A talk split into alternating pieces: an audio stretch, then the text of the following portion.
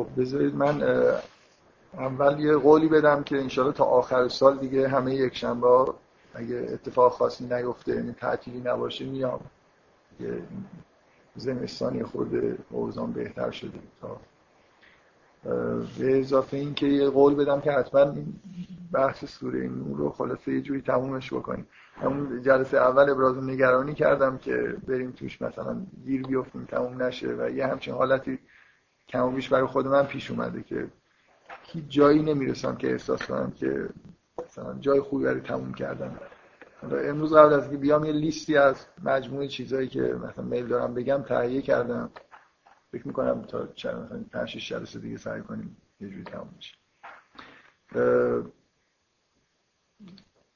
یه جوری هم حالا بعضی چیزایی که میگم واقعا به سوره نور مثلا این جلسه احتمالا این بخش عمدهش به بحث کردن در مورد موضوع بردهداری مربوطه که جزء بحث های سوره نور نیست. از اولی که من بحث شروع کردم چون توی این سوره اشاره ای به مسئله بردگی و اینا شده این جزء سوالاییه که خب خیلی ها تو ذهنشونه که چرا اسلام مثلا بردهداری رو تحریم نکرده. تو قرآن هم به نظر نمیاد که چیز تحریم شده ایه برای یه جوری انگار مشروعیتش به رسمیت شناخته شده.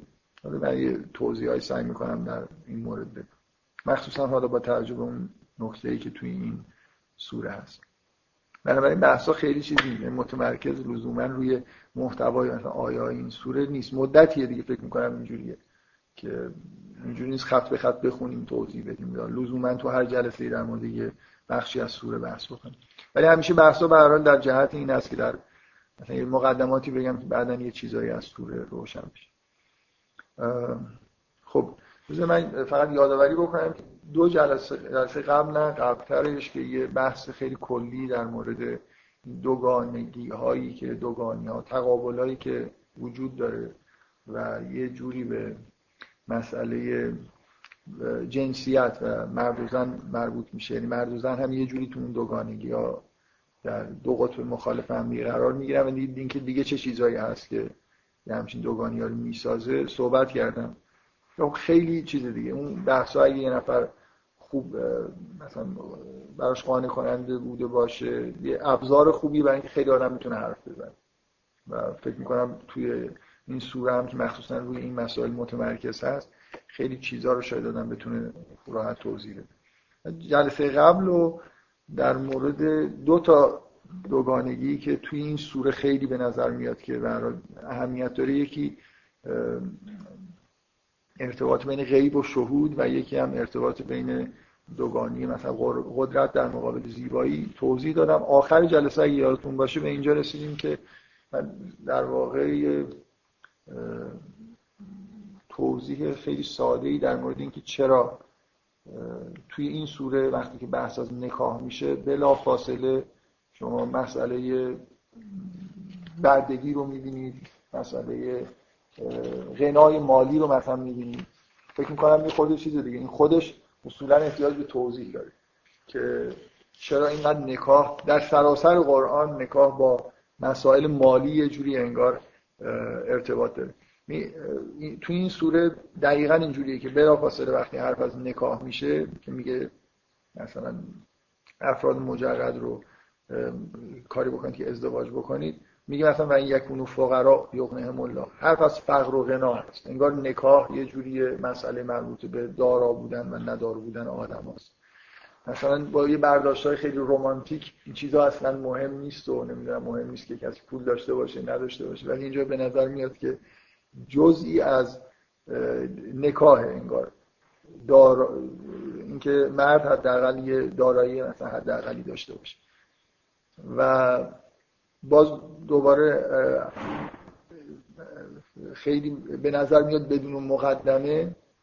اولا هم در شروعش میگه ون که اول ایام منکم و صالحین من عباد کن این موضوع این که انگار برده ها یه جوری در مورد ازدواج مسئله خاصی در موردشون هست مطرح میشه و بلافاصله اون آیه اول که میاد آیه دوم میگه که اگه مثلا بر... کسایی که برده هستن اومدن و از شما تقاضای مکاتبه به اصطلاح کردن که آزاد بشن باشون مثلا هم... همراهی بکنید و سر...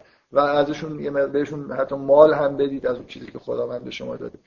این یه خورده چیز دیگه یه خورده احتیاج به توجیه داره. من جلسه قبل انتهاش سعی کردم بحث رو به اینجا برسونم که این بدیهی بشه که چرا اگه شما نکاح و رابطه بین زن و مرد رو یه جوری تبادل بین قدرت و زیبایی ببینید و هیچ چیزی در واقع واضحتر از این در مورد قدرت نیست که کسی که می‌خواد به اصطلاح ادعای قدرت بکنه در واقع بیشتر از هر چیزی برمیگرده به اینکه مالک چیزهایی باشه.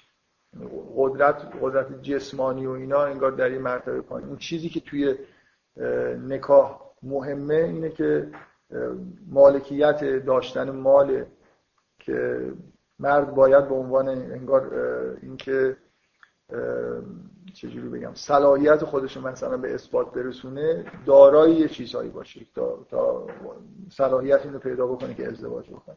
در فضای این آیات اینجوریه. و اینکه به طور بدیهی اگر نکاح تبادل بین مثلا زیبایی و قدرت یه جز ارکان نکاح رابطه بین زن و مرده وقتی که یه مردی برده باشه در واقع یه جوری معنی بردگی اینجوریه که انگار قدرتش در اختیار کسی دیگه است. مثل اگه اون مدل سینک و سورس رو که گفتم یه خورده مثلا تو ذهنتون بیاد یه برده مثل یه کسیه که مثل یه سورسیه که منتها سینکش مثلا صاحبشه. به طور طبیعی فعالیت های خودش داره جهت میده که در خدمت کسی دیگه ای باشه. خب یه همچین آدمی آدم مناسبی برای ازدواج کردن نیست. برای خاطر اینکه مرد وقتی که ازدواج می‌کنه انگار جهتگیریش باید به سمت خانواده خودش باشه. قدرت خودش رو اینجا صرف بکنه در حالی که کسی دیگه انگار قبلا به یک موجودات دیگه تعهد داده طبقه قراردادهای اجتماعی که تمام خدمات خودش رو معطوف رو اونجا بکنه. بنابراین واضحه که مسئله بردگی و انقیاد آدم اینکه قدرت خودش رو در اختیار دیگران گذاشته با مسئله نکاح ارتباط مستقیم داره. و من خیلی تاکید کردم روی اینکه این مسئله بردگی این مفهوم رو الان ما داریم. یعنی ما درست الان بردگی به معنای اینکه یه آدمی مالک قدرت کسی دیگه باشه رو نداریم. ولی یه جوری یه سیستم حالا بردهداری مدرن کلی داریم دیگه. ارباب ما برده یه آدم خاص ممکنه نباشه ولی یه جوری انگار برده یه سیستم هست. یعنی داخل یه سیستمی که قدرت یه جایی متمرکز شده و ما داریم بهش خدمت می‌کنیم وجود داره. در همه جای دنیا اینطوری هست. لزوما هم قدرت معطوف به مثلا یه مرکز سیاسی ممکنه نباشه. به هر حال توی یه سیستمی که بیرون وجود داره توسط مثلا یه نیروهای نظامی انتظامی پاسداری میشه یه منبع قدرتی وجود داره که بقیه به نوعی در خدمتش هستن. حالا هرچی محیط ها مثلا یه جوری محیط های کوچکتری باشن ممکنه آدما استقلال بیشتری احساس بکنن. ولی ما اصولا نظر مالی به اون صورت مستقل نیستیم. به خیلی تصمیماتی که مراجع سیاسی اقتصادی می‌گیرن زندگی اقتصادی ما وابسته است. بنابراین اقتصاد یه جوری شده که من نمی‌تونم بگم یه بیزینس مثلا خصوصی دارم برای خودم. هر کاری هم بخوام بکنم خلاصه یه جوری در واقع به کار دیگران مربوط میشه به تصمیم گیری های کلی یه کشور یا جهانی مربوط میشه.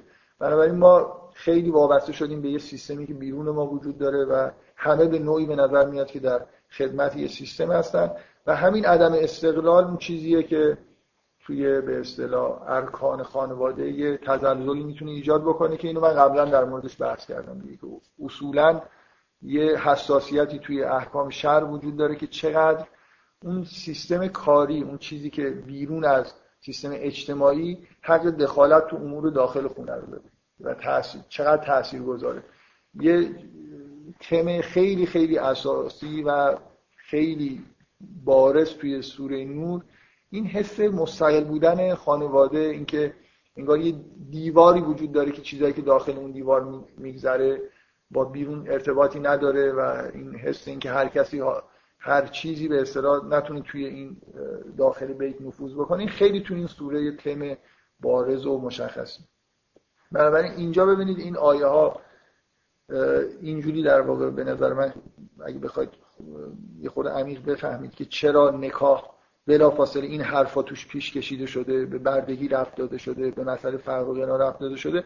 باید به نظر من اینجوری بفهمیم که نکاح اصولا انگار مقدمه همون تبادل بین زن و مرده که یه بخش عمدهش انگار تبادل بین زیبایی و قدرت قدرت بیشتر به صورت داشتن مال و غنا چیز میشه به اصطلاح نمادین میشه و از اون طرف زیبایی هم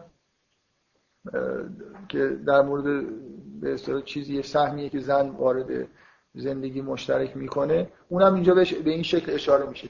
این کلا این آیه رو میشه اینجوری انگار فهمید که داره سعی می‌کنه که اینو به ما بگه که یه جوری ما متوجه این باشیم که این مسائل اقتصادی و اجتماعی اون چیزی که در بیرون هست ما طبق قراردادهای اجتماعی مالکیت مثلا تعریف می‌کنیم. این مالکیت در قدیم به طور کاملا مشخص می‌تونست مالکیت در یه فرد هم باشه.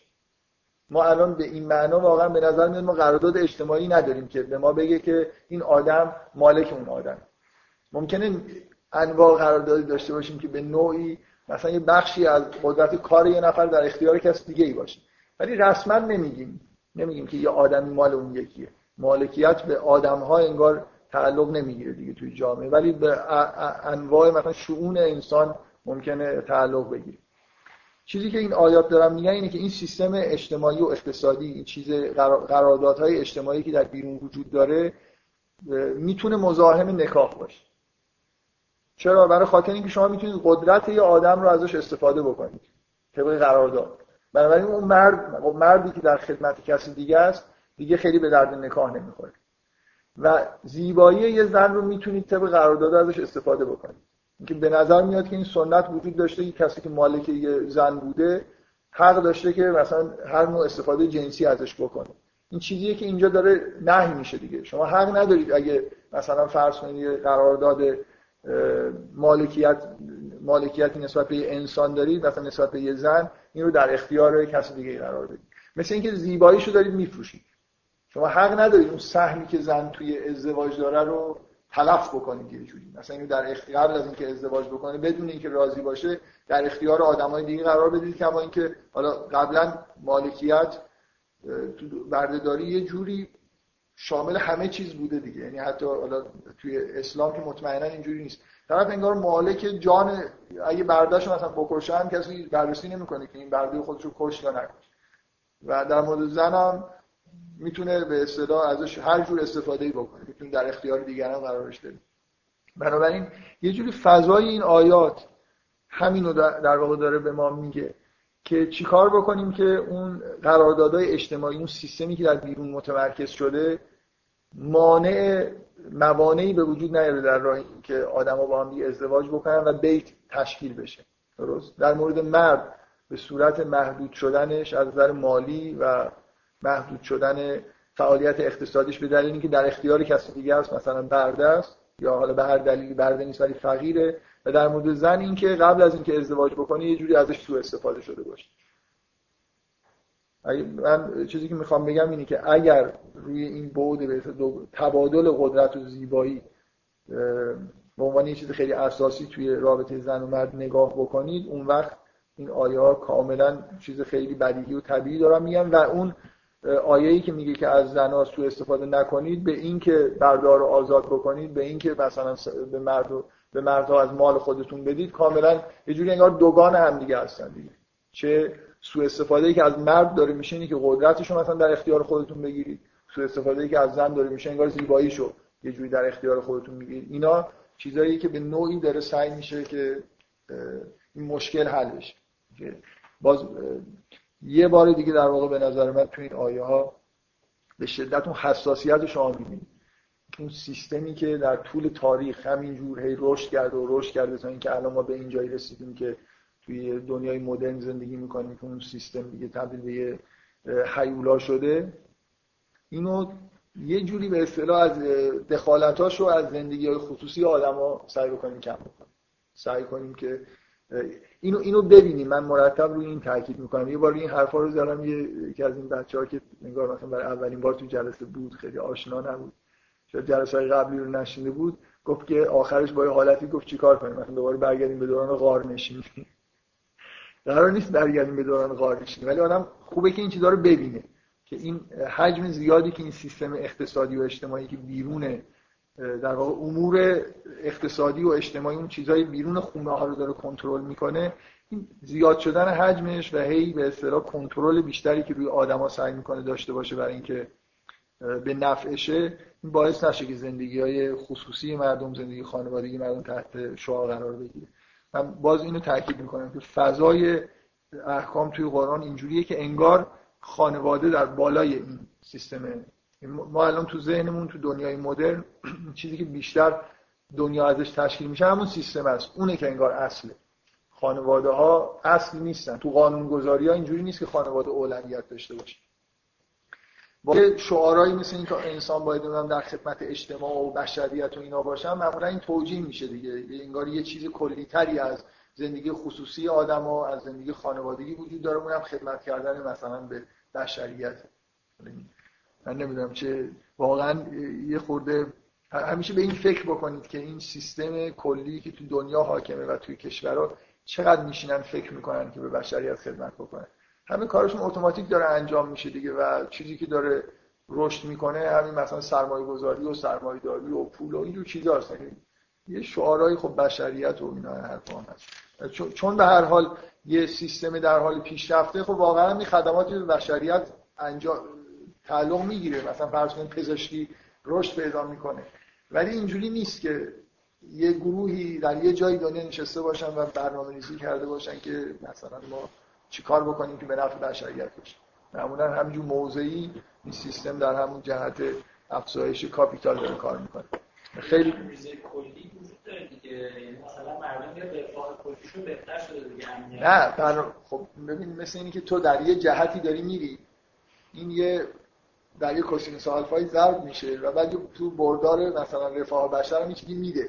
همین اون جهتی که ما داریم میریم جهت چیز بشر نیست. کسی نمیشینه مثلا بگه که کسی نمیشینه برنامه ریزی بکنه که الان برای رفاه بشر کدوم تکنولوژی یا اولویت داره که پیشرفت بکنه. چی تعیین می‌کنه چه تکنولوژی پیشرفت بکنه؟ این که کدومش در واقع به سود بیشتری منجر میشه.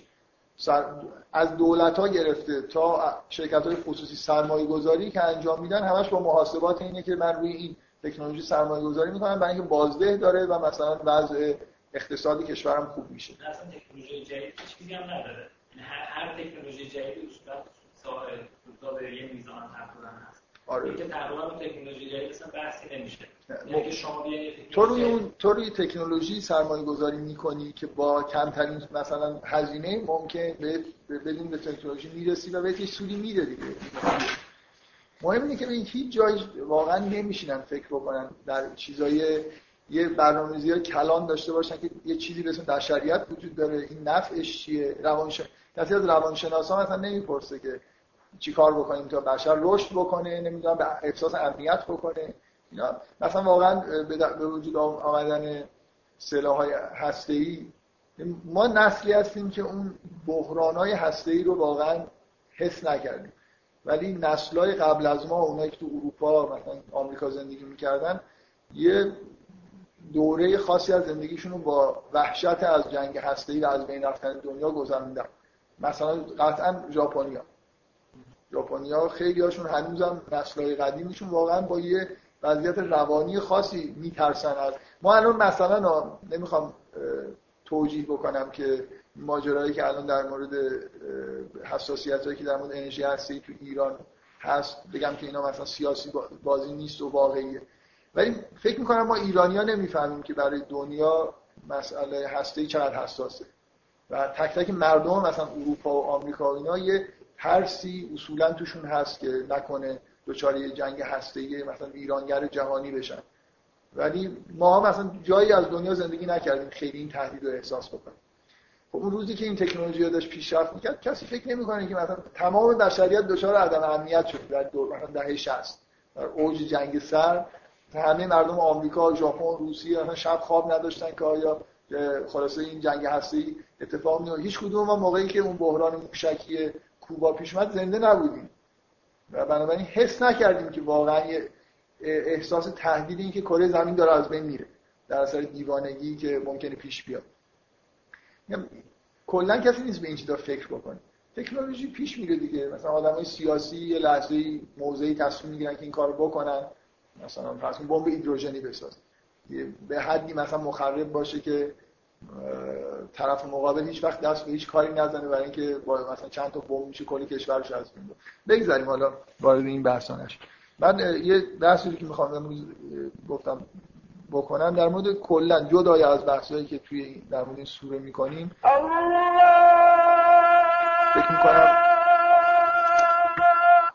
از اون روز اولم که شروع کردم مقدمه گفتم در گفتم چرا سوره نور رو انتخاب کردم. یکیش هم اینه که به چند تا موضوع مثل حجاب بردهداری چند تا موضوع که خود به اصطلاح سوال برانگیز هستن توش اشاره میشه و قول دادم که اینا رو جدای از بحثی که در مورد سوره می‌کنم بعضی از این چیزها رو در موردش صحبت من می‌خوام یه بحث خیلی کلی بکنم در مثلا با تحت این عنوان که سعی کنیم بفهمیم که چرا بردهداری توی اسلام تحریم نشد یعنی در, در واقع اشکالی که وجود داره اینه که خب یه عده اینو به عنوان اشکال بردهداری پدیده خیلی خیلی زشت و غیر انسانی بوده که در خیلی جا در طول تاریخ وجود داشته و بعد اسلام به عنوان مثلا یه دین, دین الهی اومده و تحریم نکرده. حالا اینکه مثلا فرض کنید همه ما می‌دونیم که توی اسلام کلی قواعد و قوانین وجود داره برای رفتار کردن با برده ها یا مثلا تولید برده با محدودیت های مواجه و اینکه خیلی از گناه ها نمی‌دونم کفارش آزاد کردن برده هاست. اینکه کلا از شما از حرفایی که از پیغمبر نقل میشه از که میشه اینکه این انگار یه جوری اینکه بردهداری چیز زشتیه هست ولی تحریم نشده. یعنی به نظر نمیاد اسلام به پدیده بردهداری علاقه ای داشته باشه. ولی اشکال اینه که اگر اینجوری بوده چرا خب جزء احکام مثلا شرعی نیومده که کلا بردهداری رو متوقف بکنیم تا اینکه نهایتا ما مثلا حدود یه قرن و نیم قبل توی آمریکا یه جنبشی به راه افتاده و کلا بردهداری رو ممنوع اعلام کردن در حالی که تا همون موقع بردهداری در سراسر دنیا توسط هیچ کشوری تحریم نشده بود و احتمالا شاید بدونید که همین الانم توی احکام شرعی که ما داریم همچنان تحریم شده نیست. یعنی الانم هنوز توی مثلا حوزه علمیه باب مثلا اتق و رق که توی کتب فقهی وجود داشته هنوزم وجود داره. حالا اینکه تدریس میشه یا نمیشه من نمی‌دونم. من یه فتوایی دیدم از یکی از علمای وهابی اینکه این حس اینکه وهابیت یعنی چی و چجوری برخورد می‌کنن. یکی از علمای درجه یک عربستان که من خبری که خوندم نوشته بود که جز معلفین کتب دینی مدارس عربستان هست. حدود یه سال نیم قبل فکر می‌کنم فتوا داده بود که هر کسی که مدعی بشه که بردهداری در اسلام حرامه این اصل مثلا چیزی دیانت رو انکار کرد و مرتد و نمی‌دونم یه همچین چیز یعنی اگه شما الان اعتقاد دارید که بردهداری کار حرامه یعنی نباید. برای اینکه این جزء چیزه. یعنی از نظر اون آدم اسلام بردهداری رو تحریم نکرده خب دیگه نکرده بنابراین همه الانم الان توی دنیا حالا ممکنه باز تو این جریانای به اصطلاح سیاسی که بر علیه اسلام تبلیغات میشه تشدید شده باشه. ولی یه واقعیتیه که هیچ کشوری شهرت در مورد سودان نداره که هنوز توش بردهداری وجود داره و تو منطقه مسلمان میشه یعنی هنوز توی ناحیه اسلامی واقعا آدما دارن خرید و فروش میشن. و در تمام دنیا هست. به نوعی مثلا ما می‌دونیم که یه جوری بازار پنهانی برده فروشی وجود داره. از آمریکای لاتین بچه‌ها رو میدوزن میارن اروپا. ولی اینکه یه جایی باشه که یه خود علنی باشه. یعنی خب همه چیز خلاص هر کاری بکنید تحریم که بکنید زیر زمینیش وجود داره. ولی علنی بودن یه حالت دیگه ای داره دیگه. حالا من نمی‌دونم تو سودان واقعا نمی‌دونم بازار وجود داره یا نه ولی فکر می‌کنم چیز نیست. یعنی خیلی پنهانی نیست. اونجا آدما همچنان در حال خرید فروش شدن هستن. خب بس سوال مشخصه چیه دیگه؟ ما یه, یه پدیده مثلا زشت غیر انسانی داریم. که آدما هم دیگر رو مثلا اسیر بکنن بخرن بفروشن و یه آدم وقتی که فروخته میشه به کسی دیگه ای انگار که جز اموالشه دیگه به هر کاری می‌خواد باش بکنه. و اسلام هم اومده این پدیدن در عربستان کاملا شایع بوده و عکس عمل اسلام این نبوده که تحریم بشه. کما اینکه حتی بزرگان دین ما مثلا افرادی رو به عنوان برده داشتن حالا مثلا نگه می داشتن آزاد می‌کردن ولی به هر حال اینجوری نبود که اینو این مقررات رو مثلا زشت بدونن و اصلا بگن که ما خودمون از بردهداری مثلا دوری می‌کنیم. برای اینکه یه الگویی بشن مثلا برای پیروان خودش. اینا این واقعیت های تاریخیه که فکر می‌کنم مسلم باشه که بعضی از بزرگان دین هم حتی توی خونهشون افرادی به عنوان برده بودن. خب. من بحث رو اول از اینجا شروع بکنیم که ببین همیشه وقتی که آدم در مورد یه پدیده تاریخی داره بحث می‌کنه ما, الان که در دورانی نیستیم که بردهداری رواج داشته باشه همیشه باید شک و شبهه تو ذهن آدم باشه که چقدر یه پدیده تاریخی رو درست می‌فهمیم یعنی الان به یه اتفاقی که چند هزار سال قبل افتاده چند صد سال قبل افتاده چقدر داریم درست نگاه می‌کنیم؟ چقدر ماجرا هم یعنی اون احساسی که من مثلا الان نسبت به بردهداری دارم چقدر درسته؟ چقدر در اون دوران هم واقعا این احساس وجود داشت؟ من مثلا فرض کنید الان اگه یه نفر بگه که بدترین پدیده بردهداری چیش زشته؟ اینی که مثلا آزادی یه آدم به طور کامل سلب میشه. آدم کلا مال کسی دیگه میشه و دیگه اصلا این مفهوم آزادی به این معنا 500 سال پیش وجود داشته. یعنی آدما مثلا یه جوری احساس آزادی بکنن احساس این بکنن که الان الان یه نفر شما عنوان برده بگیری یه جوری شاید بیشتر احساسی که اذیتش می‌کنه این دیگه انسان آزادی نیست مثلا حریتش از بین رفته. چقدر این از بین رفتن حریت هزار سال قبل برای آدم مسئله بود؟ چقدر این حس وجود داشته که من آزادم آزاد نیستم؟ کلا دارم میگم در نه در مورد بردهداری هر چیز خیلی قدیمی مثلا نمونه خیلی واضحش وضعیت زنها مثلا الان یه عده میگن که دوران در دوران قدیم چقدر دوران بعدی بوده که زنها تو خونه مثلا بودن. اجازه نداشتن بیان بیرون یا اصولا اجازه هم داشتن کلا زیاد بیرون نمی اومدن خونه نشین بودن. و تفلک ها مثلا تو این دوران چقدر دوران سختی بود و بد بود و اینا. من اینو با اطمینان میشه گفت که همین 100 سال قبلش هم زنها اصلا هیچ احساس بدی نداشتن که توی خونه بودن. اون دوره ای که به قول چیز غار نشینی بود که زنها از اینکه توی غار زندگی می‌کردن لازم نبود بیان بیرون چون مثلا دایناسورا اون بیرون ممکن بود بخورنشون که خیلی خوشحال بودن. همینجور در طول تاریخ کم کم خب بیرون ام امن شده و زنها مثلا شاید تمایل پیدا کردن بیان بیرون و بعد مثلا تا یه مدتی اگر امنیت برقرار بود باز کاری به اون صورت بیرون از زنها بر نمی اومد مشاغلی وجود نداشت که بتونن متصدیش باشن. و مطمئنا به هر حال تا 100 سال پیش 150 سال پیش حتی تو اروپا هم زنها هیچ حس بدی نداشتن که تو خونه هستن. و کاملا از نظر تاریخی جز بدیهیاتیه که وقتی که این انقلاب صنعتی شد و یه جوری برای شرایطی فراهم شد که زنها یه جوری اجبارن برای امرار معاش برای کمک به خانوادهشون اومدن بیرون با یه احساس خیلی بدی اومدن بیرون. یعنی با مثل اینکه مجبور شدن و یه کاری که دوست ندارن بکنن وارد عرصه اجتماع شدن. ولی الان بعد از گذشته مدت مثل اینکه عادت کردن زنها که توی عرصه فعالیت اجتماعی باشن و الان فکر می‌کنن یعنی اینجوری پیش خودشون فکر می‌کنن که اگه الان من برم تو خونه و بیرون کار نکنم چه احساسی دارم؟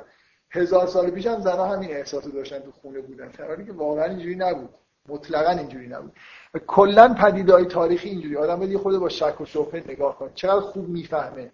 چقدر احساس اون آدما رو درست داره می‌فهمه اون پدیده رو به عنوان پدیده اجتماعی. یعنی ما چقدر مثلا روابط جامعه ما شبیه روابط جامعه هزار سال پیش یا دو هزار سال پیشه که پدیده های مربوط اون موقع رو یه جوری ما در واقع کاری که می‌کنیم اینه که همون رو میاریم تو ذهن خودمون تو جامعه فعلی و خودمون بعد می‌بینیم که احساسمون مثلا خیلی بده یا خیلی خوبه. بعد فکر می‌کنیم که اون اتفاقی که اونجا میافتاده همین قدر همین احساس تو آدمای دیگه هم ایجاد می‌کنه. مثلا این شعارهای مربوط به آزادی و نمی‌دونم برابری و بر... برادری اینا معمولا چیزن دیگه. سابقهشون برمیگرده به انقلاب فرانسه و مثلا فرض کن رعایا در دوران فئودالیسم چقدر احساس احساس بدی داشتن. احساس آدم نتیجه واقعیت که نیست نتیجه ذهنیت خودش هم هست. یعنی اگه واقعا اکثریت قریب به اتفاق مردم این احساس رو داشتن که یه جوری سلسله مراتب اجتماعی براشون مثل واقعیت های از پیش تعیین شده جا افتاده بود. یعنی همونطوری شما چقدر مثلا احساس خوبی یا بدی دارید که قدتون کوتاه یا بلنده خب دیگه حالا هست دیگه. مثلا این کسی که قدش کوتاه همش میشینه قصه می‌خوره که من قدم کوتاه مثلا. اون قدی که از متوسطی خود قدم کوتاه‌تره. خب به عنوان یه واقعیت اینو پذیرفته دیگه. و همون طرف این کسی که رعیته خب من رعیتم اینجوری به دنیا اومدم. من مثلا مخصوصا اینکه ذهنیت آدما قبل از این دوران مدرن به شدت مذهبی بوده توسط کلیسا مجامع و اینجوری مثلا بهشون در واقع آموزش داده می‌شده که خداوند تو رو رعیت خلق کرده. اون یارو رو مثلا جزء طبقه اشراف قرار داده. و اصلا این معنی نداره که تو به این فکر بکنی که من برم. این تصور مثلا الان ما هممون تصوراتی تو ذهنمون هست که میشه انقلاب را انداخت مثلا این چیزو واژگون کرد. ولی واقعا 500 سال پیش این تصور وجود نداشته من یه جوری برم اون بالا. من, من رعیت هم رعیت زادم و مثلا فرض کنید یه سلسله مراتب اجتماعی وجود داره. من هر کاری هم بکنم آخرش رعیت زاده هستم دیگه. به تصوری از اینکه میشه جامعه رو خیلی دگرگون کنی افکار انقلابی افکاری نیست که تو عموم مردم شایع بوده باشه. بنابراین مثلا این تصور که رؤایا در تمام طول تاریخ این آدمایی که خیلی اهل انقلاب بودن واقعا گاهی آدم توی تاریخ رو یه جوری سعی کردن بنویسن که این در تمام دوران مثلا بشریت همش اینایی که پایین بودن می‌خواستن انقلاب بکنن. نمی‌دونن می‌خواستن ناراحت بودن ناراضی بودن. واقعیت اینه که واقعیت تاریخی اسناد و مدارک اینجوری نشون نمیده که مردم مثلا در تمام به این نابرابری ها خیلی معترض بودن. گاهگداری توی شرایطی مثلا فرض کن توی جایی آدمی اومد خیلی ظلم و ستم می‌کرد و ممکن بود یه عکس به بار بیاره. اونم در واقع اینجوری بود مثل اینکه داشت از اون نظم مستقری که همه قبول کرده بودن تجاوز می‌کرد. می‌دونید؟ یعنی یارو به این دلیل قیام نمی‌کرد که رعیت اون یارو اربابه. اینکه اربابای قبلی اینجوری نمی‌کردن. یعنی حالا یارو یه کارهای جدیدی داشت می‌کرد اینا نسبت به اون معترض بودن. اینجوری هم نبود که مثلا فرض انقلاب بکنن بیان کل نظام ارباب رعیتی رو ببرن زیر سوال. فوقش مثلا اون آدم رو یه جوری از کار برکنار می‌کردن. دوباره یه کسی دیگه ای مثلا تو اون منطقه آدم دیگه ای میومد سر کار. برای من اولین چیزی که می‌خوام اولین نکته که خود در موردش بحث بکنم اینه که واقعا چقدر بردهداری رو می‌شناسیم این تصوری که بذارم اصلا تصوری که وقتی حرف از برده میشه آدم یه موجود سیاه‌پوستی رو تو ذهنش تصور می‌کنه که دارن شلاقش می‌زنن یا مثلا ازش کارهای خیلی خیلی سخت می‌کشن. و اینو اصلا رفتن از یه جای دزدیدنش معمولا ما بردهداری اون چیزی که توی ادبیات و سینما مثلا بیشتر دیدیم بردهداری به اون معنایی که توی آمریکا رواج داشته که شما بردهداری آمریکا اینجوری بود که می‌رفتن از توی آفریقا آدما رو میدزدیدن می آوردن توی مثلا جنوب آمریکا توی این کشتزارای جنوب آمریکا به بیگاری میکشیدن. با بدترین شرایط زندگی اینا مثلا معمولا اینجوری گفته میشه که زندگی می‌کردن مریض بودن غذای کافی نداشتن و الی آخر این یه چیزیه که ما معمولا از بردهداری توی ذهنمون هست. و واقعا هیچ قانونی هم از برده در مقابل ارباب خودش حمایت نمی‌کرد و اینطوری بوده که مثلا برده ها رو میکشتن هم خب دیگه طرف مال خودش بوده کشته و از این, از این بحثایی که برای چیز در واقع سیستم خیلی خیلی خشنی که آدما رو به زور از یه جایی بدزدن بیارن بعد مثلا مدام به زور ازشون کار بکشن و این این شعار کلا تحقیقات تاریخی همیشه این نکته آدم باید تو ذهنش باشه دیگه. تاریخ و طرف پیروز به اصطلاح می نویسه این یعنی اگه یه روزی یه جنگی توی آمریکا اتفاق افتاد که نهایتا شمالی ها به جنوب حمله کردن و برداری ملغا کردن حالا خب این انگیزاش چی بوده؟ من کاری فعلا به این ندارم. ولی نهایتا اون تصویری که از بردهداری به وجود اومده ادبیاتی که موجوده و فیلمی که شما می‌بینید بیشتر در واقع طرف غالبه که این رو نوشته.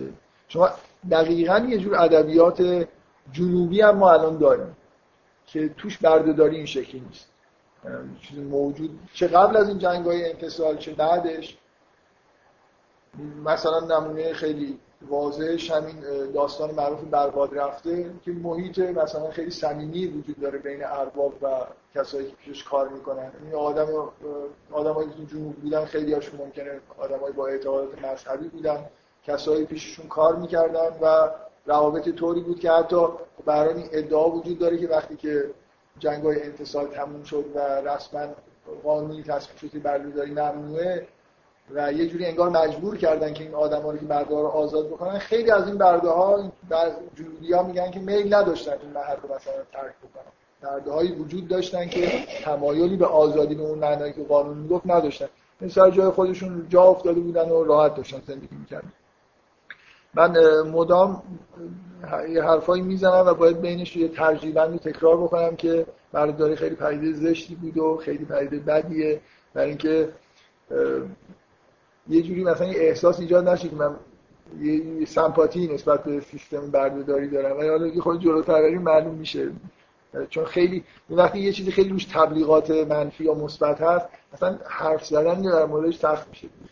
به محض اینکه بخواد بگید به اون بدی که فکر می‌کنید نبوده میگن طرف مثلا عجب آدم بدیه که این چیز به این بدی رو مثلا یا مثلا فرض کنید در مورد دموکراسی انتقادایی توی جلسه کردم دموکراسی یه چیز خیلی مقدسیه هر کی مثلا به دموکراسی انتقاد کنه یعنی داره از استبداد و دیکتاتوری طرفداری می‌کنه. چون اینجوریه دیگه. یه جوری مدل ذهنی وجود داره که یا دموکراسی یا دیکتاتوری. یعنی بنابراین هر کی که دموکراسی رو قبول نداره داره زمینه مثلا دیکتاتوری رو آماده. نمی‌تونید بگید که من مثلا این مدل خاص این چیزی که بهش میگن دموکراسی رو اینجاهاشو قبول ندارم. دیگه مثل یه چیزه.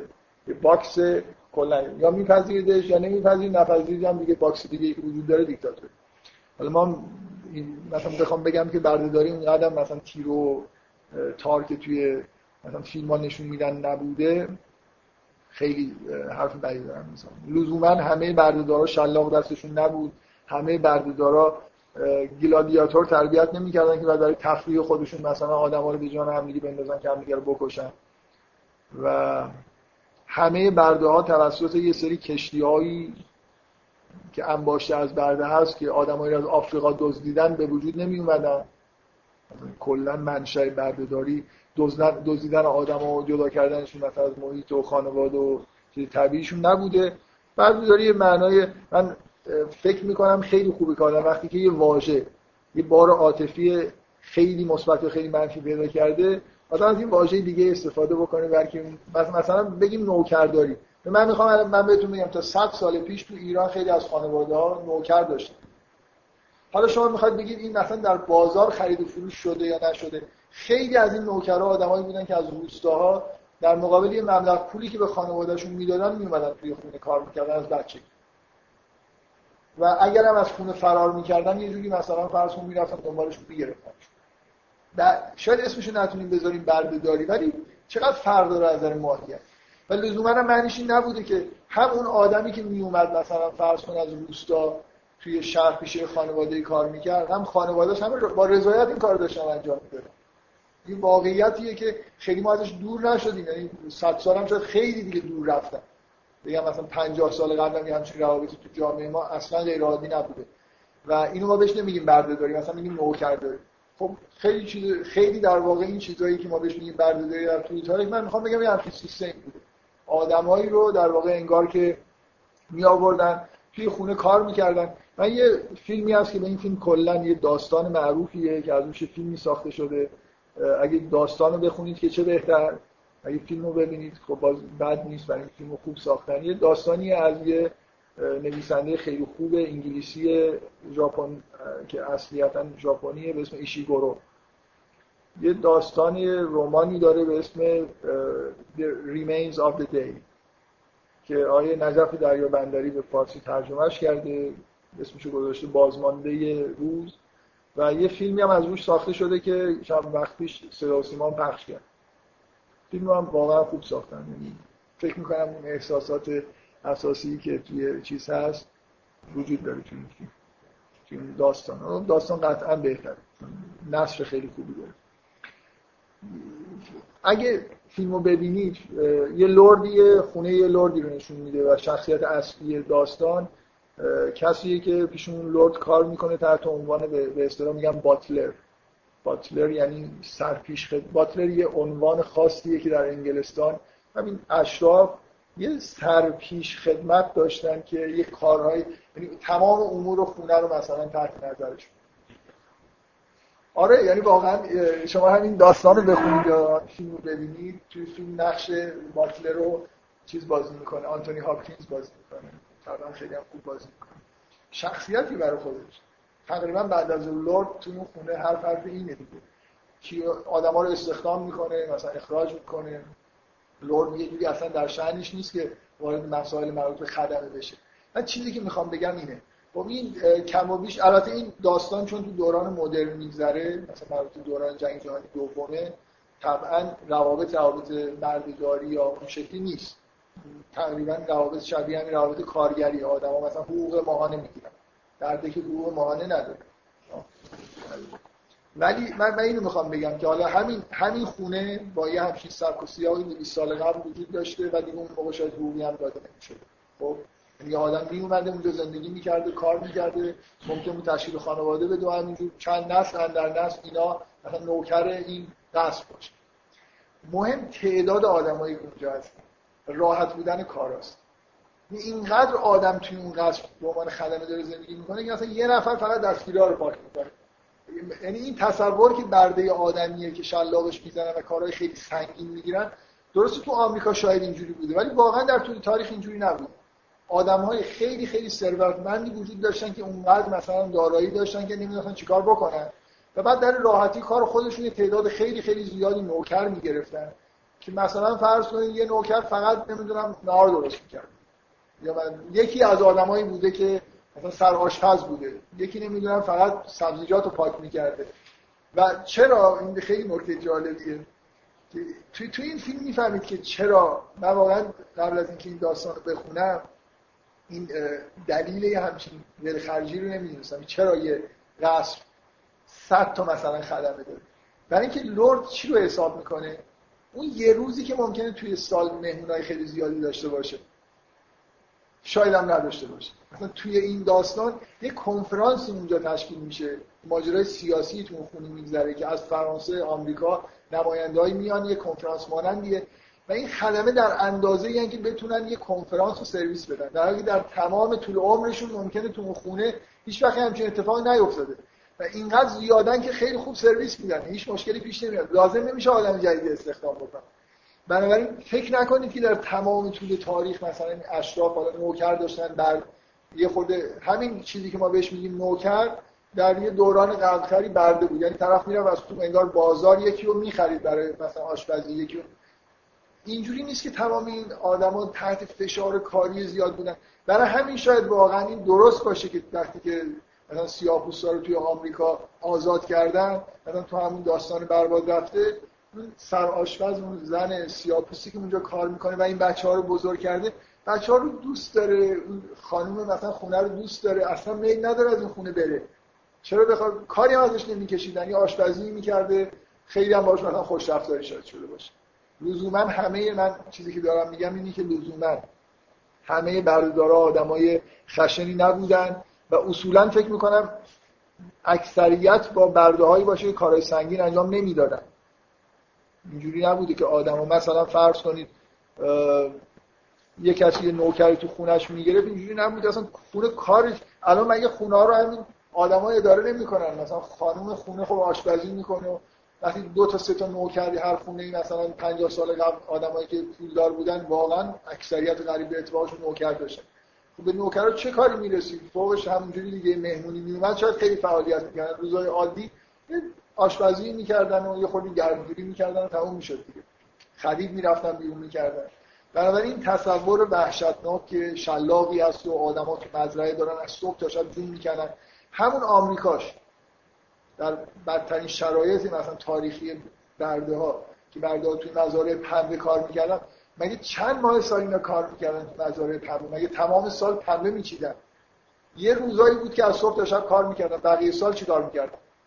بقیه سال یه کارهای خیلی مختصری مثلا تو باغ و این برانور بود انجام می‌دادن غذاشون رو و بردهدار چرا باید با خشونت رفتار بکنه در حالی طرف کار خودش داره انجام میده. این اصولا اینجوری بود دیگه. شما خودتون بذارید جای آدمی که یه تعداد زیادی مثلا برده داره. آمریکاییش مدل خشن میشه در نظر بگیرید. صاحب مزرعه بزرگی هستید. صد نفر برده سیاپوس رو از بازار رفتید خریدید.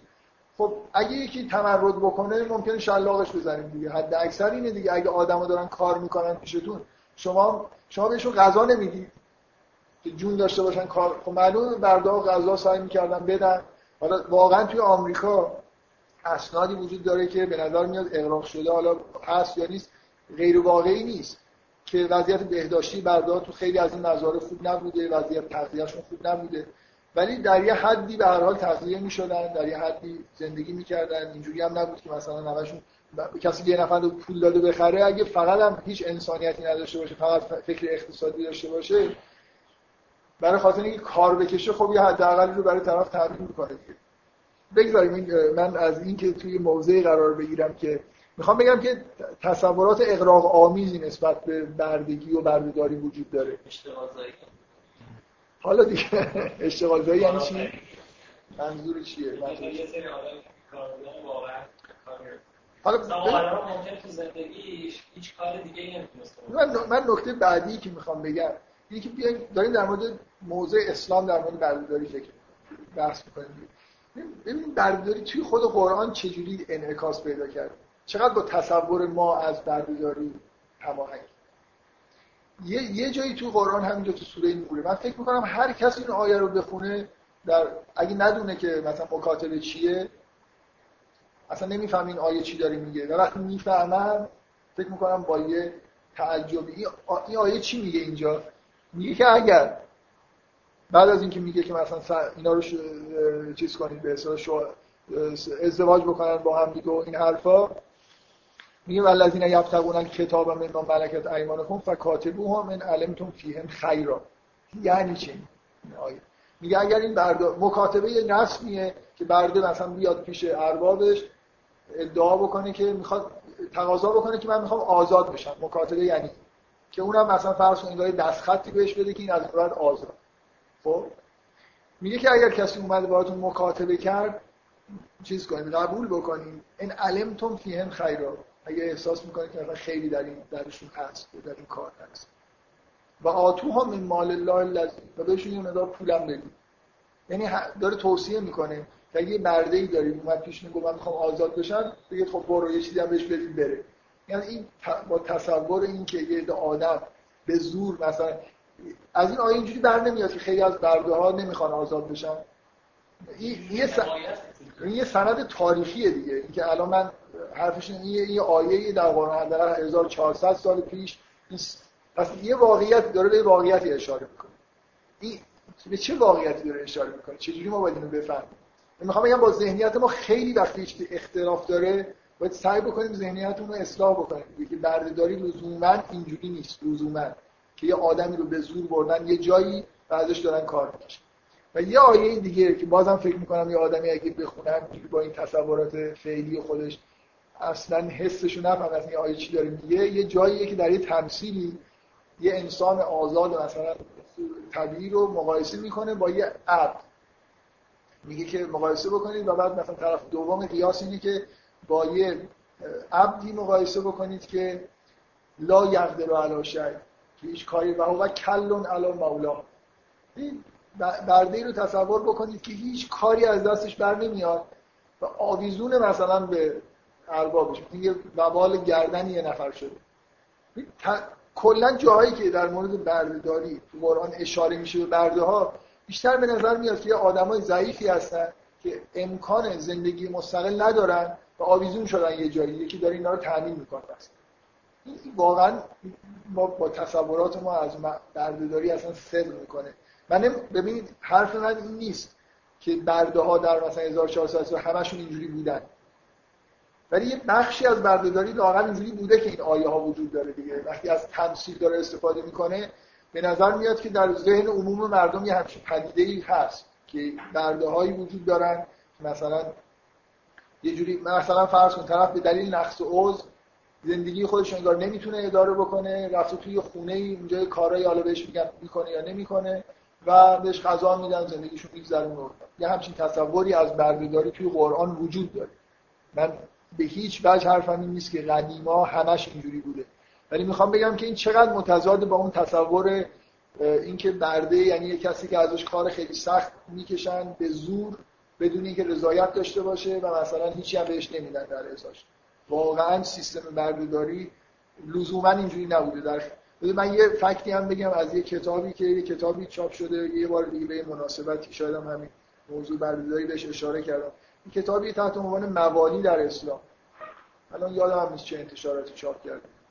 تحقیق تاریخیه که یه نویسنده عرب انجام داده درباره موالی. اصولا این مفهوم موالی در اسلام چی بودن و چجوری این عقد به اصطلاح موالات و اینا بسته می‌شد و کلی به اصطلاح در اعراف سنتش چی بوده؟ در اسلام به چه شکلی در اومد و الاخر اونجا یه اشاره کرده به بعضی از مشاغلی که برده ها در عربستان به عهده می‌گرفتن. اونایی که مثلا زبر زرنگ بودن یا واقعا این, این چقدر با تصور شما از بردهداری صرف می‌کنه که یکی از مشاغل این بوده که به برده ها سرمایه برای تجارت می‌دادن که برن یه چیزایی رو بخرن. به عنوان مثلا رئیس یه کاروانی که داشت می‌رفت. و برگردن و توی سودش تجارتی که چیز شریک هم می‌شدن ها مثلا کامل این یه چیزیه که در اونجا با اسناد مثلا از کتابای خیلی قدیمی نقل می‌کنه. اصلا موضوع اون کتابی نیست که بردهداری در عربستان اینجوری بوده یا نه. ولی یه جاهایی به طور طبیعی اشاره می‌کنه به اینکه مثلا فرض چه مشاغلی داشتن یه آمارای تاریخی یه چیزایی میده که همشون به نظر من عجیبه به نظر با ذهنیت آدم نسبت به اینکه حالا نگیم بردهداری نوکرداری حتی. در اون دوران مثلا نوکر خوب. خب چرا رو ازشون استفاده رو نکنه؟ یه آدمی مثلا اومده تو خونش داره کار می‌کنه می‌بینی خیلی آدم زرنگیه. آدم امینی هم هست. خب بهش کارا و مشاغلی مثل مدیریتی کم کم داره میده و یه جوری و به نظر میاد که قرآن داره میگه اگه یه همچین آدمی اومد بهتون گفت من می‌تونم مستقل زندگی بکنم. واقعا این حکم اینجا هست. خیلی حالت مخیر کردن هم نیست. میگه اگر یکیشون اومد باهاتون گفت من می‌خوام مکاتبه بکنم فکاتبو هم این علمتون فیهم خیرا. من اگه واقعا مثلا می‌بینید آدم یه بار اینجوری هم یه آرزوی آزادی داره. اگه می‌تونه مثلا زندگیشو اداره بکنه دستور میده که فکاتبو هم من علمتون فیهم خیرا. و, و دستور میده که و آتو هم مال الله الذی کمک مالی هم بکنید بره زندگی خودشو بکنه پس نه تنها توی اسلام حکم این وجود داره که برده ها رو مثلا باشون خوش رفتاری بکنید یا در به عنوان عبادت یا کفاره گناه اینا رو بگیرید آزاد کنید. اگه برده هم شما مقید به امور شرعی هستید اگه برده دارید اومد مثلا از اون خواست که آزاد بشه آزادش یه خورده خیلی یه خورده بیشتر از یه خورده فکر می‌کنم با تصورات عجیب و غریبی که مثلا در مورد بردهداری ممکن تو ذهن ما باشه تفاوت داره. بعد آزاد کردن یعنی همینجوری شما مثلا فرض کنید کمپانی یه کار مثبت تلقی میشه 100 درصد. اون اگه یه برده با این دید با این تئوری که مثلا کلا یه حمایتی وجود داره از طرف اون کسی که برده داره خب؟ اینکه آدم بیاد همینجوری برداشت آزاد کنه مثل اینکه طرف یه چیزی که بهش تمایل نداره رو مجبور انجام بده. برده رو آره یعنی یعنی برده ای که میل داره که تو همین خونه باشه و راحته به زور مثلا بری آزادش کنی این این این به قرآن که چیزی نزده هیچ مثلا استثنایی نزده که در این حالت مثلا کفاره گناه یه بنده آزاد نگفته کدوم بنده رو آزاد اونی که مثلا ان علم خیره مثلا خب آره. خواهی بگه که اینجا رضایت و عدم رضایت برده برای آزاد شدن یا بنده شدن شرط هست یا نیست؟ و خب اولا اگه تو, تو می‌خوای بری یه برده آزاد بکنی می‌خوای از صاحبشون رو بخری. برده آزاد کردن اینجوری می‌دیدی تو می‌رفتی یه پولی رو می‌دادی به صاحب اون طرف و اون ازش میخریدی آزاد می‌کردی. یا ما خودتون بوده از بازار می‌رفتید یه نفر رو میخریدی حالا در بازار مثلا برد فروش ها راسته برد فروش ها می‌رفتید یکی رو انتخاب می‌کردید خب خیلی واضحه که با تجربه همین این علمتون فیهم خیرا همینجور رندوم که نیست. مثلا میری یه آدمی که احساس می‌کنی می‌تونه خودش رو اداره بکنه آزاد می‌کنه. اون صاحبی که میری ازش می‌خری و می‌دونه که تو قصدت اینه خب مثلا تشخیص میده که بابا این اینو اگه آزاد بکنه نمی‌تونه زندگی خودش رو اداره بکنه. این مشکل چیه؟ آدما علیل بودن در دوران قدیم نمی‌تونستن زندگی من آدما اینو بفهمه دیگه. چرا یه همچین فضایی وجود داره که یه آدمی نخواد آزاد بشه؟ با وجود اینکه مثلا اینجا یه همچین حکم اومده به نظر این این آیه سند تاریخیه که نشون میده که بردههایی وجود دارن که نمی‌خوان آزاد یعنی همین الان که این آیه حکم میاد اینجوری نیست که فرداش همه بردار را بیفتن. بیان بگن که من می‌خوام آزاد بشم. اگه مثلا یک برده را آزاد کنه قدیم مثلا اینجوریه که می‌تونسته دوباره بره برده اون بمونه. یعنی اگه می‌خواسته بره تو خونه اون طرف کار بکنه طبعا می‌تونسته. مثلا حالا من نمی‌خوام به چیز به حرف از بزرگان دین زدم. معروفه که مثلا فرض کنید یه حضرت علی یه شخصی به اسم یمن و حضرت فاطمه شخصی به اسم فزه ایشون کار می‌کردن. واقعا احساس می‌کنید که اونا مثلا می‌خواستن اگه مکاتبه می‌کردن خب بدیهیه که حضرت علی و حضرت فاطمه میگن بفرمایید. می‌خواستم برن. چرا نمی‌خواستم برن؟ سوال اینه که یه نکته که من اول گفتم که اصلا اون مقدار احساسی که ما نسبت به آزادی و نمی‌دونم من الان اینجا برده هستن اصلا این حسا که اون موقع خیلی وجود نداره. این احساسات مدرن مثلا اینکه آزادی یه چیز خیلی با ارزشی واقعا این مفهوم آزادی خودش مفهوم مدرن. به هر عنوان که به کار ببرید. خیلی توی دوران قدیم حساسیت های این شکلی وجود نداره. نمی‌خوام بگم اصلا وجود نداره. من مجرد تکرار می‌کنم بردهداری به دلایلی که من میگم خیلی پدیده و من سعی می‌کنم بگم که اصلا کلا چرا چرا پدیده خیلی زشت چرا پدیده ای که اسلام هر حد به هر یه جوری یه مبارزه باشه باز من برای اینکه سوال ایجاد بکنم تو ذهنتون که چقدر بردهداری درست می‌فهمیم ما بعد از انقلاب فرانسه که مفهوم آزادی به وجود اومد چند تا کتاب یا چند تا از این نویسنده و آدم بزرگ دوران روشنگری گیر دادن به کسی می‌شناسید کسی کتاب نوشته که مثلا قبل از اینکه تو آمریکا این اتفاق بیفته تو اروپا آدمای روشنفکر اومدن مبارزه کردن در علیه بردهداری سعی کردن مثلا سیستم فئودالی رو از بین ببرن مثلا رعیتی دیگه وجود نداشته باشه. اصلا هم چیزی در تاریخ سابقه داره تقریبا اصلا.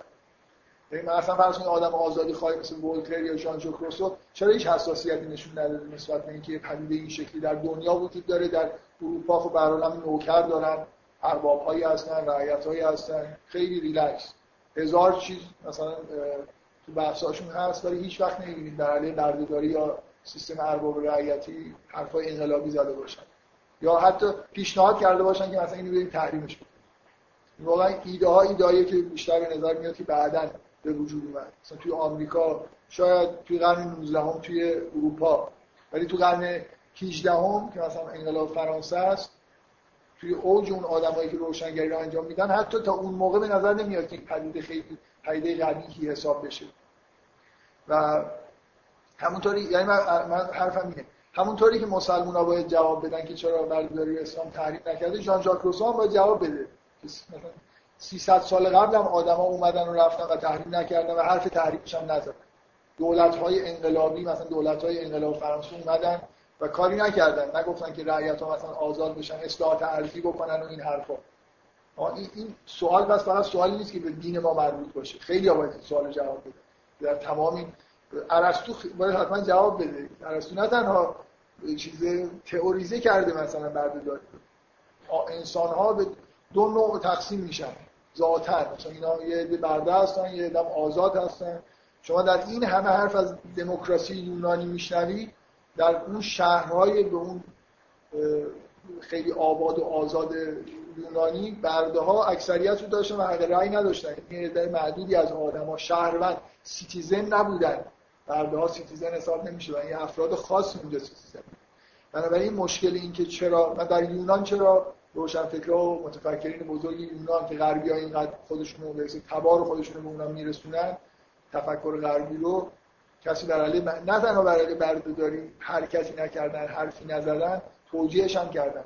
لااقل ما در اسلام اینو می‌بینیم که حس بدی نسبت به بردهداری قطعا وجود داره. دیگه چیزی واضح تر از این نیست. وقتی که به کفاره گناهت میگه برای برده آزاد کن یا اگه می‌خوای عبادتی انجام بدی پول داری برای برده آزاد کن میگه بردگی چیز خوبی نیست. پس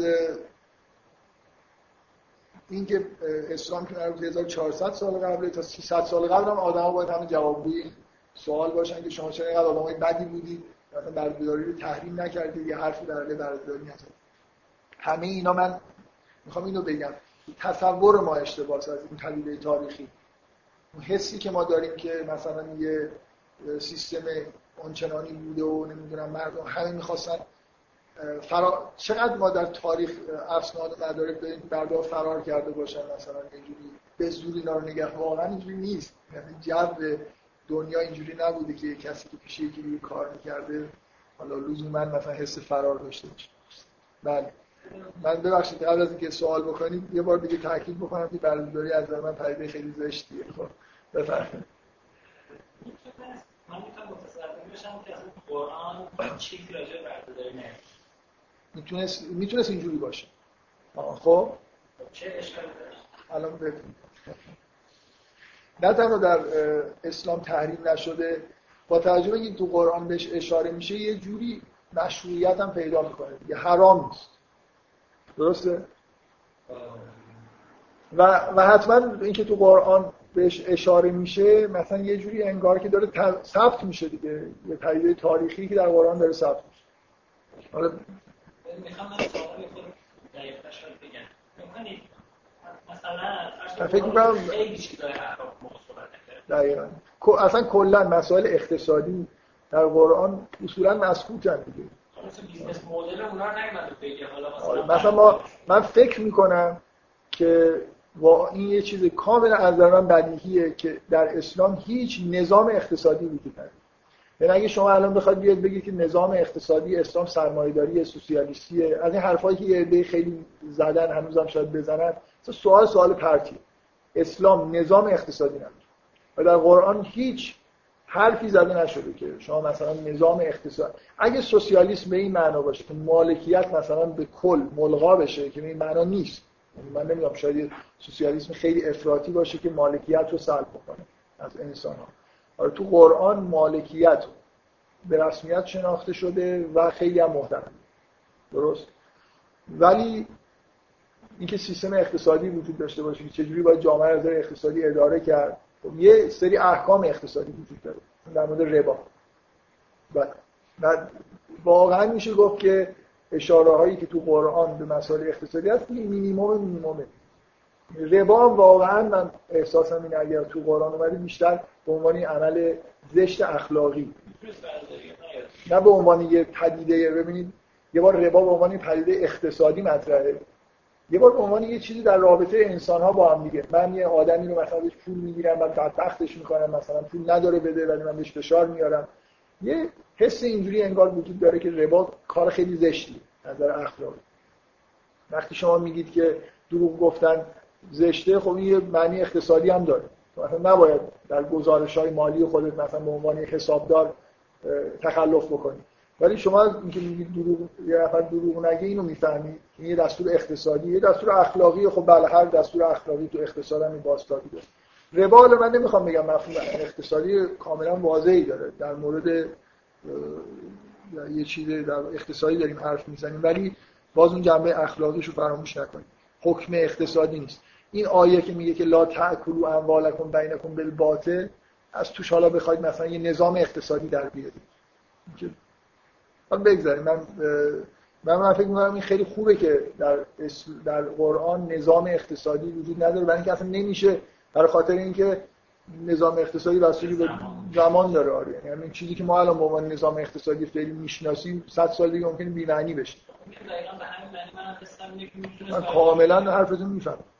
و سعی می‌کنم بگم که چه چیز خوبی وجود داره که به بردگی در اسلام اشاره شده در قرآن. و یه جوری مشروعیتش حتی وقتی که بهش اشاره میشه پذیرفته شده. درست؟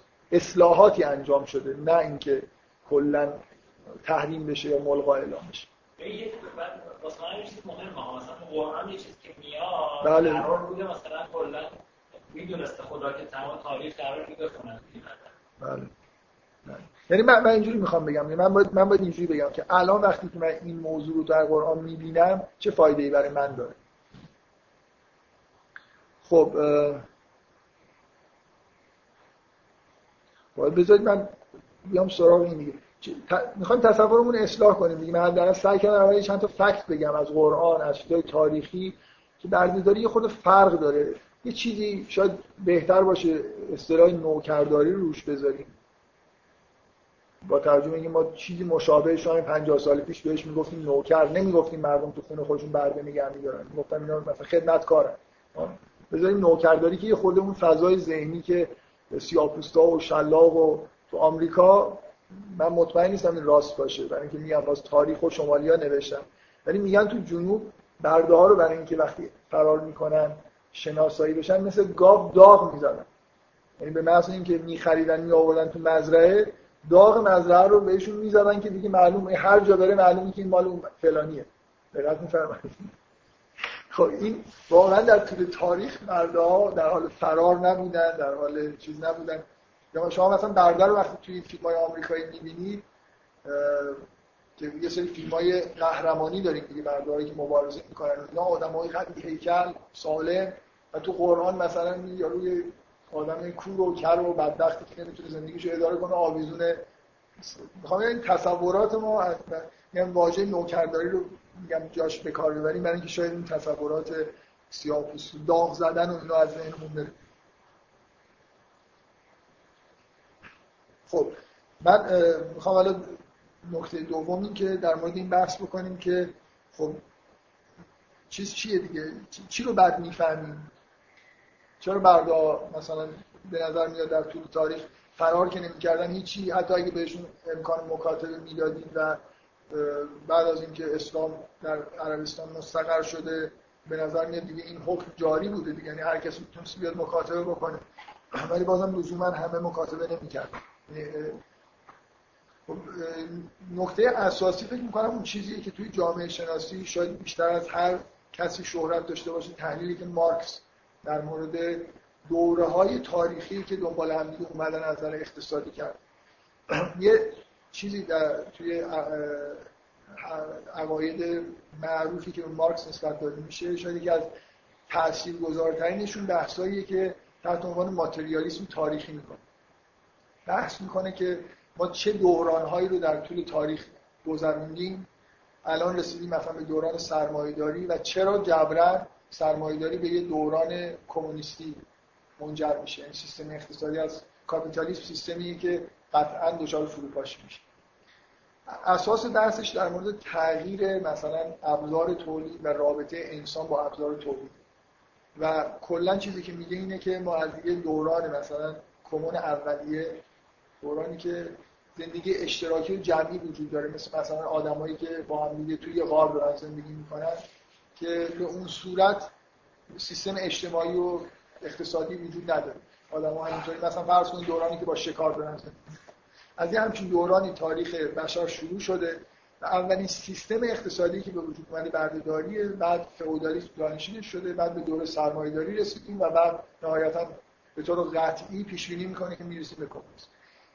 در واقع حرف مارکس اینه که بردهداری دوران اقتصادی که بشر باید طی کرد و ایدهش چیه؟ ایدهش حالا خیلی ساده بخوایم برخورد بکنیم اینه که در دورانی داریم زندگی می‌کنیم. فکر کنیم بشر در یه دورانی جامعه وجود داره که توش مشاغل محدودی وجود داره. ابزارهای تولید محدودیتهایی دارن و منابع ثروت محدودیتهایی دارن و طبعا جامعه به این سمت میره که یه عده خاص ابزار تولید اونها رو در دست خودشون گرفتن و عده خیلی خیلی زیادی از مردم در واقع کاری ندارن. مثلا فرض کنید در کل یه شهر یه آهنگر بست یعنی من می‌خوام توجیه بکنم چرا برده نمیاد مکاتبه بکنه. الان این برده بیاد مکاتبه بکنه. می‌خواد چیکاره بشه؟ یعنی الان شما اصلا این همچین تصوری ندارید. هر آدمی خلاصه اگه جربوزویی داشته باشه میره کارگر یه کارخونه ای میشه میره نمی‌دونم یه شغل خصوصی برای خودش با, با خرید و فروش می‌کنه. اصلا یه چیزی وجود نداره. شما یه جامعه رو تصور بکنید که پوزیشن های شغلیش خیلی خیلی محدوده. یه دونه یه شهر یه دونه آهنگر می‌خواد یه دونه نجار می‌خواد که داره. بنابراین این برده هر چقدر اول نجاریش خوب باشه احتمالا نمی‌تونه بری رقابت بکنه. و روابط قدیمی هم اینجوری نیست که راحت بشه رقابت کرد. دیگه این نجار این شهر دیگه همه هم میرم پیشش. جد اندر جدم نجار بودن این خانواده. و جد آدم هم رفتن پیش جد اون. حالا یه برده مثلا حالا سیاپوس سفیدپوست یه دفعه بیاد دکون نجاری بزنه. اون ماه اول ورشکست میشه برای خاطر این کسی بهش احتمالا رجوع نمی‌کنه. اگه برده فراری باشه که دیگه هیچ اگه داغ داشته باشه که هیچ. یعنی توی روابط خیلی دوستانه راحت نمیشه یه آهنگری جدید باز کرد. تجارت محدودیت داره. کلا دورانی رو در نظر بگیرید که بشر توی همچین وضعیتی بوده. یعنی دوران بردهداری از نظر مارکس دوره ایه که وضعیت تولید و توزیع اونقدر محدودیت داره که اکثریت قریب به اتفاق آدما به غیر از اینکه یه کارای مثلا دیگران رو انجام بده. مثلا یه نفر یه نوکر توی یه خونه هست یه آشپزی می‌کنه. اینجوری نیست که وجودشون یا واقعا ضروری باشه. شغل دیگه وجود نداره. یه عده آدم به وجود میاد که اینا ابزارهای تولید و مثلا فرض منابع ثروت رو در اختیار خودشون دارن تعداد خیلی محدودی هن و بقیه آدما در ازای سرویس هایی که بهشون میدن سرویس های خصوصی. در واقع مشاغل تو خونه هاست. اون سیستم بیرونی که اینقدر ما ازش میترسیم من همش میگم که به داخل خونه ها نفوذ می‌کنه اون سیستم اقتصادی اجتماعی بیرون هنوز به وجود انگار نیومده در دوران نوزادی خودش داره سپری می‌کنه. بنابراین position های خارج از خونه خیلی محدوده. خونگیه و خونگی هم در همین میگه شما نوکری می‌کنید دیگه. یعنی مثلا این چیزی که ما بهش میگیم نوکری. یه خدمتکار مثلا اون لوردی که تو فیلم هست 200 نفر آدمو خیلی جاها واقعا توی همین دور نیست. مثلا یه قرن قبل این داستان بازمانده روز مربوط به دوران جنگ جهانی دوم. لرد اصلا اگه کنفرانس هم نخواد برگزار بکنه در یه قصر بزرگی داره زندگی می‌کنه و جزء چیز اشرافیتشه که خدمه زیادی داشته باشه. یعنی حتی اگر کنفرانس هم هیچ وقت تشکیل نشه و لازم نباشه اینکه این لرد صد نفر مثلا خدم و حشم داره این جزء اشرافیتشه. مثل اینکه طرف خونه خودش فرش می‌خره مثلا شما بگید چرا اینقدر فرش داری؟ چرا اینقدر میز و صندلی داری؟ یعنی که یه روزی اگه لرد همسایه خانه مثلا فرض کن خانه همسایه بیاد خونش این نشون بده دم و دستگاهی داره. مثلا ده نفر داره فقط برای اینکه سگهای شکاری شد که در سال یه بار مثلا ممکنه برن در فصل شکار رو با بیرون سگهای شکاری رو در طول سال بهشون غذا بدن و مثلا تیمار بکنن و یه تعداد زیادی آدم برای استبلش داره در حالی که سال یه بارم شاید سوار اسب خودش نشه و الی آخر. کلا می‌دونید اشراف اینجوری بودن دیگه اشراف یه عالم کارای چرند و پرند تفریحی می‌کردن. و برای همه اون کارهای احمقانه که می‌کردن مهمونی گاهی می‌دادن یه عالم خدمه داشت. و این همینجور در یونان شما نگاه کنید. در یونان برای حمام بردن مثلا اشراف کلی آدم وجود داشت. هر کسی یکی دو تا متخصصش رو برای حمام مثلا دو مشتمالش بده و الی این واقعیت بردهداری در طول تاریخ بیشتر شبیه این چیزی که من دارم تصویر می‌کنم. تعداد خیلی زیادی آدم که اصلا شغلی براشون وجود نداره به غیر از همین مشاغل خانگی که مثلا فرض کن سرویس میدن به یاد آدم خوب داره و از نظر در واقع چیزی که مارکس میگه اینه که محاله که شما بتونید مثلا بعد از دوران اشتراکی اولیه وارد دوران سرمایه داری بشید. اتفاقایی باید بیفته از نظر مسائل اقتصادی نحوه تولید تا اینکه ما برسیم به یه دورانی که بتونیم سرمایه داری داشته باشیم. سرمایه داری به این معنا که مثلا فرض کن کارخونه‌ای هست. همین چیزی که الان می‌بینیم میگه یه سری پوزیشن های شغلی خیلی خیلی متنوعی وجود داره. آدما میرن توی اون زمینه‌ها کار می‌کنن. بعد از دوران بردهداری یه چیز مشابهش دوران ارباب رعیتی دوران فئودالیسمه. دورانی که بیزینس اصلی در واقع کشاورزیه. کار, کار اصلی که منبع اصلی تولید ثروت کشاورزی در ابعاد خیلی زیاد. یا آدمای زمینا رو مالک میشن حالا به هر طریق ممکن. و تعداد خیلی خیلی زیادی آدم روی زمینا کار می‌کنن و همه چیز متعلق به کسی که اون زمینا رو داره. این آدما تقریبا یه جور برده هایی هستن که دیگه حالا تو خونه زندگی نمی‌کنن. هر کی کلبه خودشو داره ولی برای کسی دیگه داره کار تا اینکه بعد واقعا در 150 سال قبل آمریکا در این شرایط جنوب آمریکا هنوز در این شرایط داشتن زندگی می‌کردن. تمام شوروی و همه جای دنیا همچنان سیستم اصلی تولید درآمد کشاورزی و ارباب رعیتی. ما خودمون تا دهه چهل توی ایران یعنی چهل سال قبل قبل از اینکه اصلاحات ارزی بشه در سراسر ایران سیستم ارباب رعیتی رسما وجود داشت. و سختگیریایی نسبت به ممکن بود باشه. دیگه اون بستگی به این داشت ارباب آدم خوبی باشه آدم بدی باشه. اینکه چجوری رفتار می‌کرد کاملا چیز به اصطلاح متداول توی کشور ما بود. پس نکته اساسی اینه که بردهداری از دیدگاه مارکس یه دوره ای از تکامل بشر. و شاید تعجب بکنید که مارکس در واقع به نوعی داره از سیستم بردهداری دفاع می‌کنه. به این معنا که همونطوری که از سرمایه‌داری دفاع می‌کنه. مارکس از جانشین شدن سرمایه‌داری به جای فئودالیسم کاملا خوشحاله. ممکنه همه عقایدش ضد سرمایه‌داری ولی اینو یه مرحله ای از پیشرفت می‌دونه که باید ازش بگذریم تا به کمونیسم برسیم. کمونیسم اون چیز ایدئالشه ولی اینجوری نیست که بگه که سرمایه‌داری چقدر بد شد که مثلا بورژوا پیروز شدن. در واقع مارکس طرفدار انقلاب فرانسه است و طرفدار اینه که طبقه بورژوا طبقه اشراف رو از میدان به در برده. ولی اینکه از وضع موجود راضی نیست. به همین ترتیب از بردهداری هم حمایت می‌کنه. و یه, یه فکتی که مارکس فکر می‌کنم حالا شاید به آدمی قبل از مارکس برگرده اینه که میگه نگاه بکنید به اینکه تمام جاهایی که بردهداری وجود داشت فرهنگ‌های پیشرفته به وجود اومد. و تمام تمدنایی که توش بردهداری وجود نداشته یا خیلی شایع نبوده فرهنگشون پیشرفت نکرد. یونان به این دلیل از نظر مارکس یه فرهنگ پیشرفته به وجود آورد که خیلی توش بردهداری رواج داشت. چرا؟ برای خاطر اینکه اگه بردهداری وجود نداشته باشه همه آدما به خور و نمیر زندگی می‌کنن. مثل اونایی که تو غار دارن زندگی می‌کنن. خب؟ وقتی یه عده آدم دیگران رو در استخدام خودشون میارن اینا آدمایی میشن که می‌تونن برن تحصیل بکنن می‌تونن میشن فکر بکنن فرهنگ به وجود بیارن. یونان به این دلیل به شرایط فرهنگی مثلا پیشرفته رسید از دیدگاه مارکس. که در واقع آدمای زیادی توی یونان وجود داشتن که راحت زندگی می‌کردن. شکمشون سیر بود. بنابراین می‌تونستن هنر تولید کنن می‌تونستن به فلسفه مثلا فکر بکنن. تو غار نمی‌شد به فلسفه فکر کرد. برای اینکه صبح باید می‌رفتی شکار شب باید میومدی مثلا کپه مرگت رو میذاشتی میخوابیدی که فردا صبح دوباره بری شکار. ولی هر جایی که در, واقع همیشه مثال می‌زنم الان دقیقا یادم نیست. انواع تمدن ها که مثلا ببینید این دقیقا اینایی که فرهنگشون پیشرفته است اینا همه بردهداری داشتن بردهداری خیلی پیش و هرچی مثلا پیشرفته تر بود بردهداری تعداد بردهدار بیشتر بود آدمای زیادتری بردهدار بودن. بله؟ یکی برده خیلی پست یکی ببین نکته بردهداری از مارکس اینه. که باعث میشه که یه عده آدم فرهنگی به وجود بیاد آدمای شکم سیر به وجود بیاد. و این در به هر حال اگه این اتفاق نیفته تو کره زمین ببین سرخپوستا بردهداری نداشتن به،, به چی رسیدن؟ همشون در حال امرار معاش بودن در تمام طول تاریخشون. به هیچی نرسیدن دیگه. خط حتی به وجود نیاورد که ما یه فرهنگی داریم در دوران معاصر کشفش کردیم مثلا چند صد سال قبل که اینا نوشتن بلد نبودن. فقط یه زبانی مثلا برای محاوره داشتن.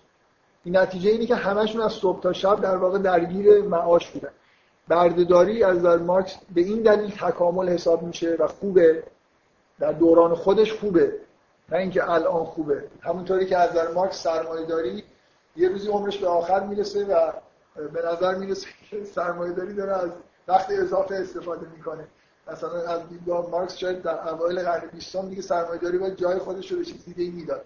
و مارکسیستایی که تحلیل های مارکس رو قبول دارن معتقدن که سرمایه داری با استفاده از یه ابزارهای مثل رسانه گروهی و اینا موفق شده که تمدید بکنه حیات خودش رو.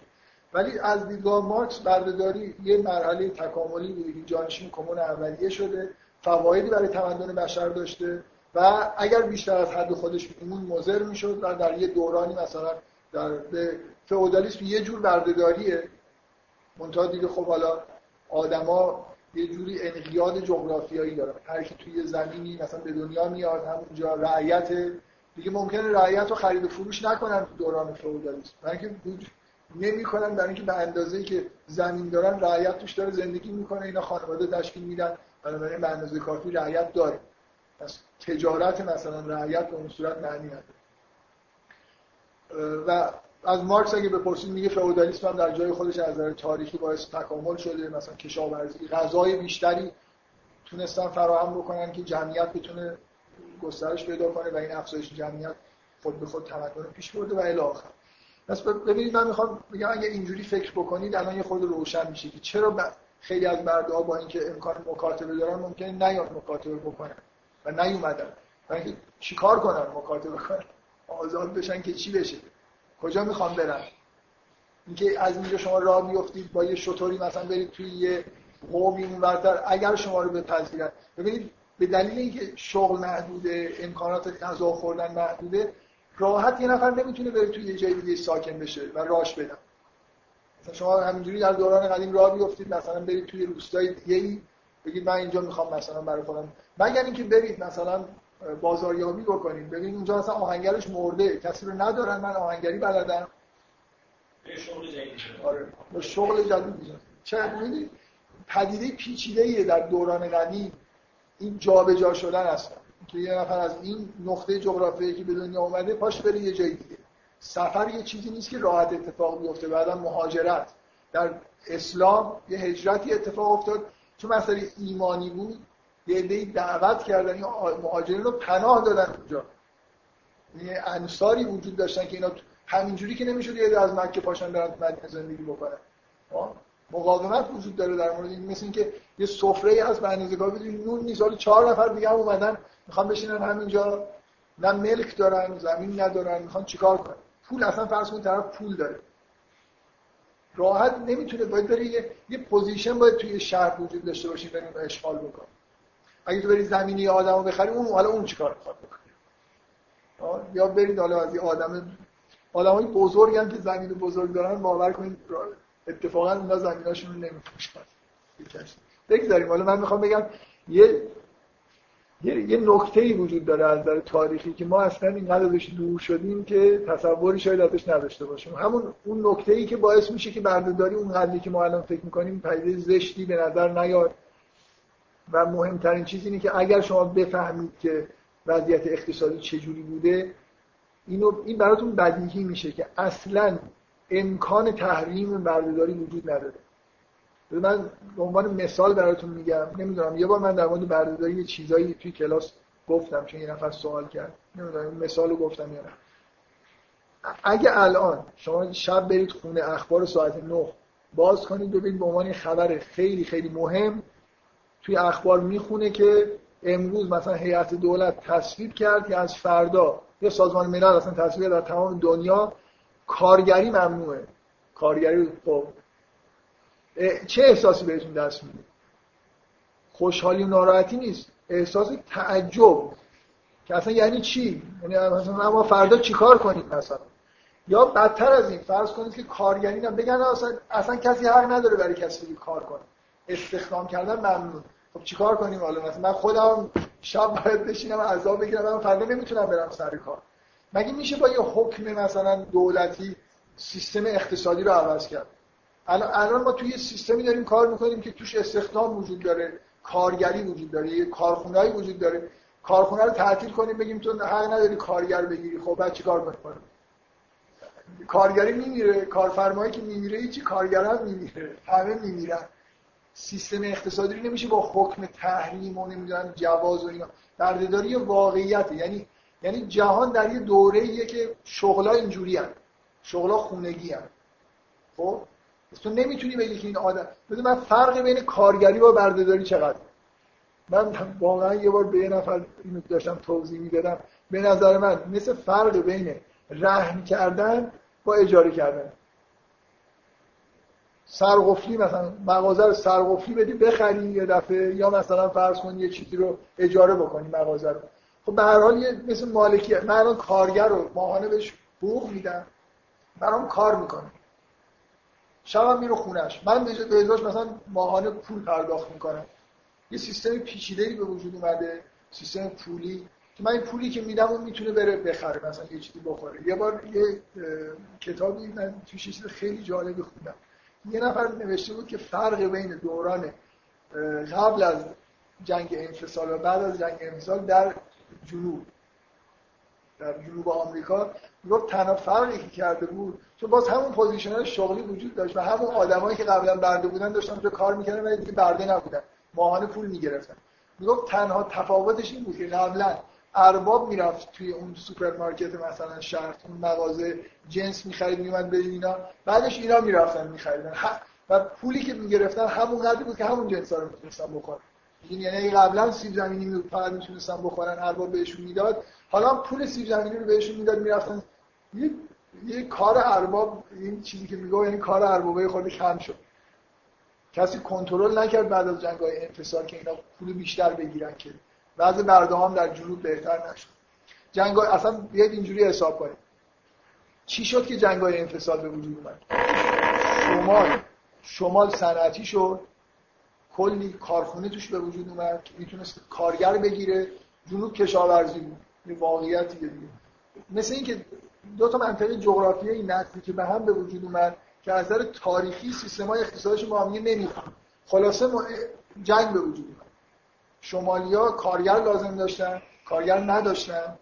خب طبیعیه که باید خاموش کنن کارگر نداشتن خیلی من و حمله کردم به جنوب. من واقعا نمی‌خوام بگم که کل جنگ انفصال فقط مسئله این بود که مثلا کارگر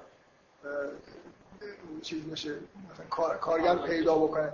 ولی موضوع اینه که شما کل این چیزی که من دارم میگم به عنوان واقعیت تاریخی که جنوب آمریکا تقریبا هیچ تغییری توش بعد از جنگ انفصال ایجاد نشد.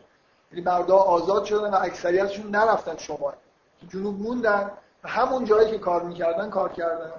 فقط یه جوری سیستم چیزشون از حالت رهن کامل به یه رهن و اجاره یا مثلا به اجاره کامل تغییر پیدا کرد. از نظر مالی و زندگی هم چندان تغییری نکردن. ببینید چرا سیستم اقتصادی کشاورزی طبیعی تره که حالت رهن کامل داشته باشه. و به نفع بردست که به نفع رعیت که اینجوری کار بکنه. برای اینکه کشاورزی کارخونی نیست که تمام سال کار باشه. برده وقتی که یه جایی توی مزرعه داره کار می‌کنه واقعا دو ماه سال داره کار می‌کنه. ولی تمام سال اونجا داره زندگی می‌کنه. غذا بهش میدن جا بهش میدن که بمونه. اگه شما بیاید اجبار بکنید که توی سیستم مثلا جنوب کارگری متداول بشه اولا خب کارگر اگه قرار باشه به روزمزد کار بکنه که احتمالا از گشتی میمیره. یه روزایی میاد کار می‌کنه بهش پول میدن هشت ماه سال کار نداره باید هم اعلام سرگردان بشه. و آدمی هم که اربابه به نفعش نیست. چرا؟ برای خاطر اینکه کارگر روزمزد خب همیشه این دغدغه رو داره که برای فلان کار از کجا کارگر بیاد. ممکن این کارگرا اینجوری کار بکنن که وقتی کار کشاورزی پنبه تموم شد برن سیب بچینن.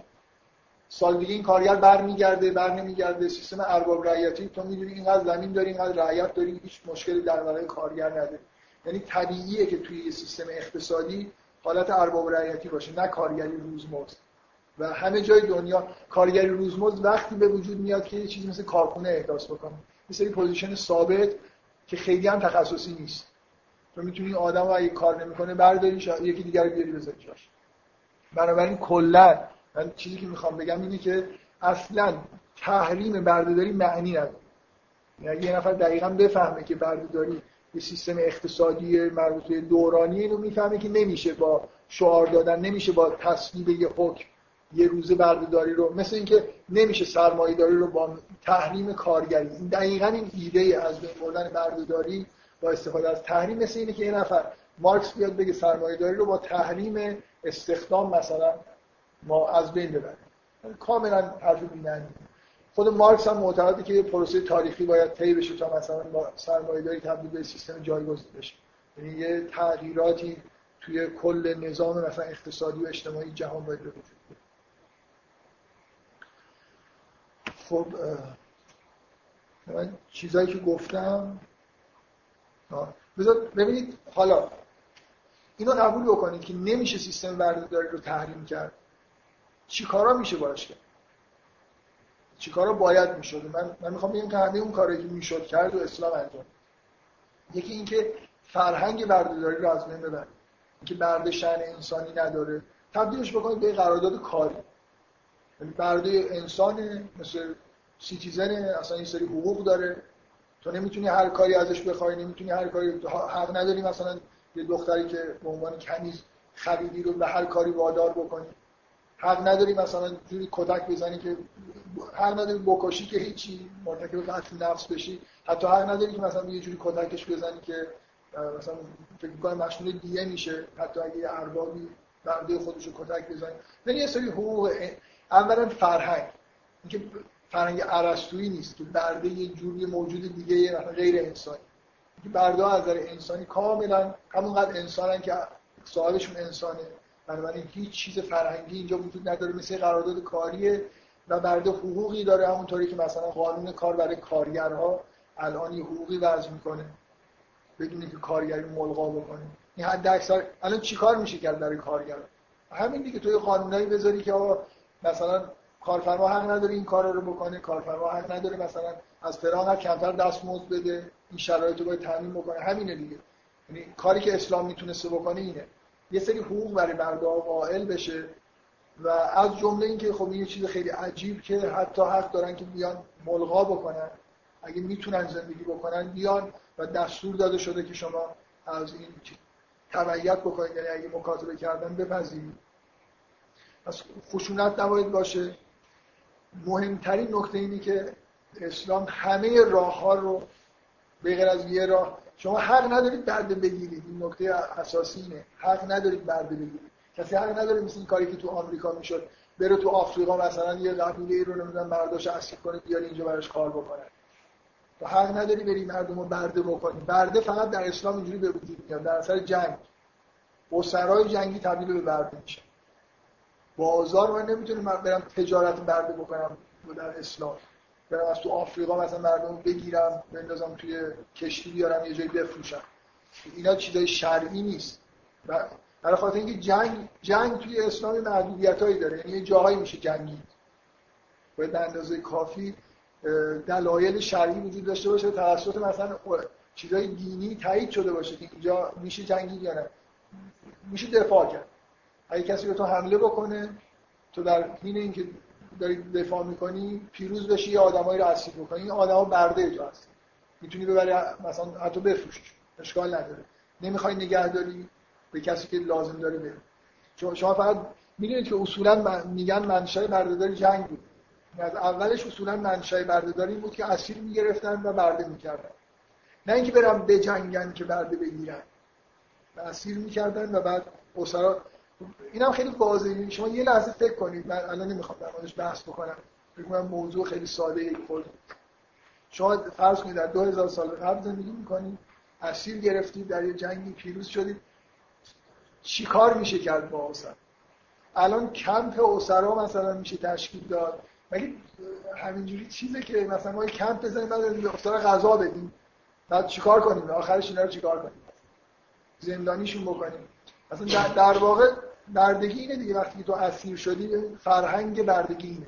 این آدمی که اسیر شده من حق دارم اینو بکشم اومده با من جنگیدی می‌خواسته منو بکشه. حالا من مالک جان و مالش شدم دیگه. گرفتم. نمی‌کشم و ازش کار می‌کشم. اساس بردگی اینه که من یه کسی رو که جونش دست من بوده برده می‌تونم بکنم. می‌تونه حقش اصلا بمیره. به دلیل اینکه با من جنگیده. در مقابلش من حیاتش رو بهش واگذار می‌کنم می‌ذارم زنده بمونه ولی ازش کار می‌کشم. قبول کنید که بردم راضیه دیگه. زنده بمونه ولی خب الان مثلا در یک کمپ مثل اعمال شاقه داره کار خب بنابراین کار، کاری که تو اسلام انجام شده اینه که بردگی تبدیل به یه قرارداد اجتماعی اقتصادی میشه یه جور مثل روش کار کردن. منابع به بردگی گرفتن کاملا محدوده. یه جاییه که خیلی غیر متعارف نیست. به نظر میاد چاره ای نیست غیر از این کار انجام بشه. و برای برده ها تا حد ممکن قانون کار در واقع تصویب میشه. شما این کار رو بکنید. و به نظر من مهمترین نکته اینه که قانون های توی شهر به وجود میاد که به نظر میاد که به ازمهلال بردهداری کمک می‌کنن به تدریج. یعنی اگه آدما رو در ازای کفاره و عبادت و اینا کم کم آزاد بکنی مشکلی پیش نمیاد نمیشه یه دفعه همه بردار رو آزاد کرد. ولی هر شهری خلاصه گنجایشی داره که آدما توش کم کم آزاد بشن و برن مثلا به عنوان آدمای آزاد کار بکنن. بنابراین کل کاری که به تو نظر من به طور ایدال می‌شد انجام داد این بود همین چیزایی بود که انجام شد. تنها کاری که نمی‌شد کردیم بود که حکم مثلا قانون بگذاریم تصویب بکنیم که از فردا مثلا بردهداری مجاز نیست. مثلا یه آدمی که اسیر شده من لازمش ندارم. چی کار کنم؟ بگیم که حق نداری اینو بفروشی حالا چی کارش کنم؟ ببخشمش همینجوری به یه نفر. اونم باز یه جوری مثل که مال منو دارم میدم به یه نفر. آزادش بکنم. این طرف تو این شهر می‌خواد چیکار بکنه؟ یه خود فکر بکنیم. من فکر می‌کنم به اندازه کافی توضیح دادم که فضای دوران گذشته یه خود غیر عادیه غیر نسبت چیزی که تو ذهن ما هست. یه جاهایی اصلا راه وجود نداره به غیر از اینکه ما یه جور قرارداد اقتصادی مادام العمر در واقع بردگی مثل یه کارگری مادام العمره با یه سری اختیارات کامل برای کسی که صاحب برده است. فراموش نکنید که برده کسیه که در جنگ اسیر شده و به نوعی استحقاق مردن داشته. با من جنگیده.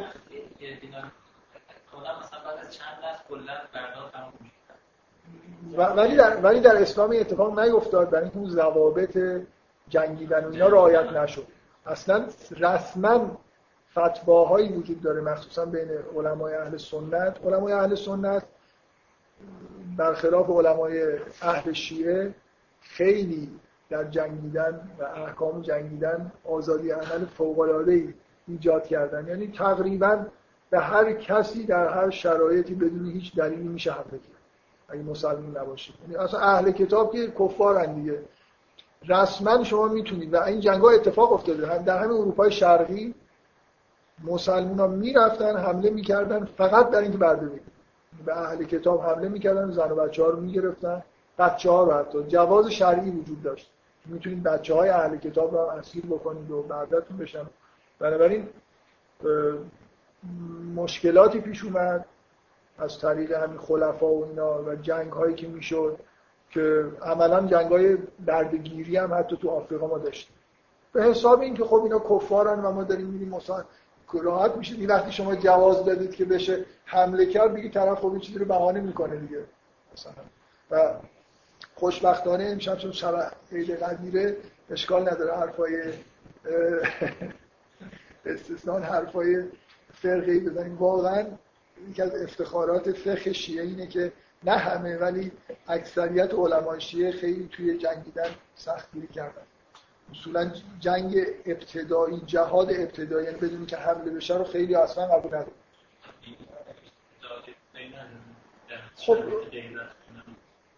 نه غیر از این مسئله غیبت هم حتی آدمایی که مثلا خیلی هم به غیر از این دلیل معتقدن که جنگ اصولا دفاع در اسلام. و مثلا معتقدن که یه جور جهاد میشه کرد. اگر ناحیه جغرافیایی وجود داره که مبلغین دین رو راه نمیدن. نمی‌تونی پیام اسلام رو به یه آدمایی برسونی. مثلا فرض کنید یه جایی طرف مبلغ فرستادی کشتن و کار نمی‌تونی بکنی. برای باز کردن راه تبلیغ بعضی از علمای شیعه فتواشون اینه که میشه حمله کرد به یه جا. ولی اصولا سختگیری وجود داره. ولی در دوران خلافت مثلا عباسی اصلا حرفا نبود کلا یعنی همون جوری که چنگیز به همون مقدار توجیهی که چنگیز به جای حمله می‌کرد خلفای اموی عباسی هم حمله کردن ترکای عثمانی هم کار کرد و, و واقعا وقتی این اتفاق افتاد جنگ ما جنگایی در آفریقا داشتیم که برده می‌گرفتن و باز چون شهید قدیره من قبلا یه بار این حرف رو زدم دوباره هم بگم. به نظر من فکت خیلی مهمیه. هیچ شک و شبهه تو این نیست که خلیفه دومی حرف رو زد. که از یه روزی به بعد اعلام کرد که نباید برده عرب داشته باشه. چون من برای شما به اندازه کافی برده عجم آورد برده عجم چی؟ در قرآن در قرآن ما برده عرب و عجم چیزا. مثلا عرب و عجم نداشتیم. خیلی همیشه اینو به عنوان فکتی که چقدر زود این حرفا وارده. بعضی ها فکر می‌کنن مثلا در زمان بعد از معاویه و یزید و اصلا این حرفا نیست. از فردای روزی که پیغمبر از دنیا رفت این حرفا رو زدن. حالا چرا اسلام چرا اسلام اینقدر با بردهداری چیزه؟ حس منفی وجود داره. با از من اگه بپرسید خب مهارش بکنیم مثلا برده رو کتک نزنن فلان کار خیلی سخت ندن. مثل قانون چیز قانون کار. ولی به نظر میاد احساسی که توی شهر نسبت به بردگی وجود داره بدتر از این یعنی یک کراهتی نسبت به سیستم بردهداری بود. انگار که هر چیز زودتر از شرش خلاص بشه. از من اگه من نظرم اینه دلیل اصلی اینه که بردگی یه جوری با توحید ناسازگاره. شرک آمیزه که تو عبد کسی دیگه ای باشی. اینکه انسان باید مستقیما اینکه من فرمان کسی دیگه رو باید به دلیل یه قرارداد اجتماعی انجام بدم ولی اینکه اون ممکنه حرف درستی به من نزنه. از من چیز درستی نخواد. اینکه یه چیز اخلاقی اینجا وجود داره که اسلام بیش از اون اندازه ای که فقط به عنوان سیستم اقتصادی فشار میاره مثلا خوشرفت اصلا بهتر برده وجود نداشته باشه. هر چیز زودتر. حس اینجوریه. برای خاطر اینکه خوب نیست که آدم عبد کسی دیگه غیر از خدا باشه. بردگی یه جوری واقعا عبودیت دیگه. یعنی من مثل اینکه قراردادی با کسی امضا کردم که تو من نون و آب و اینا میدی من پیش دستم هر کاری بگی می‌کنم. انگار من اراده خودم رو تفویض کردم به یه نفر. قدرت و قدرت کار و همه چیز خودم رو در واقع مثل یه جور مبادله جسمه. من جسم خودم رو در اختیار کسی دیگه قرار بدم و این شما تو همین آیا می‌تونید بفهمید. احساسی که این آیا هست که بردگی سیستمیه که با نکاح جور در نمیاد. آدم ها باید از نظر اقتصادی مستقل باشن تا رابطه زن و مرد خوب شکل بگیره. شما نباید بتونید یه زن رو مثلا بفروشید و بعد ازش استفاده هایی مثلا از جسم زن بکنید چون در دیگه بیش از هر چیزی مالک شدن جسم. و این یه چیز اخلاقی اینجا وجود داره که کراهتی نسبت به بردهداری وجود داره. نه به دلایل اقتصادی.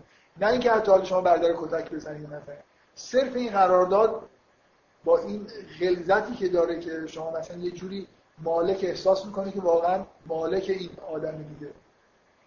این اینکه یه انسانی در ملکیت کسی دیگه غیر از خدا در بیاد و ارادهش انگار اراده خودش رو تفویض بکنه به نفر دیگه به دلیل اینکه با اون اساس دین در واقع سازگار نیست با توحید سازگار نیست.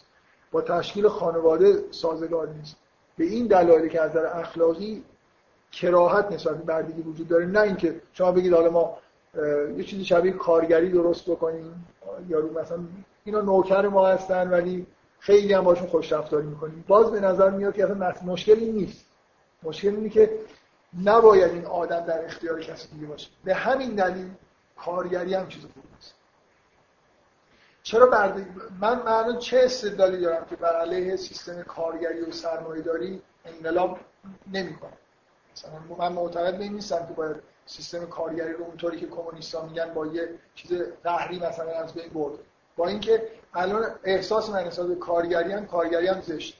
همونطوری که بردهداری زشت.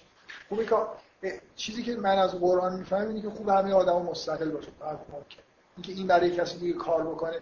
حالا می‌خواد با رهن باشه یا اجاره.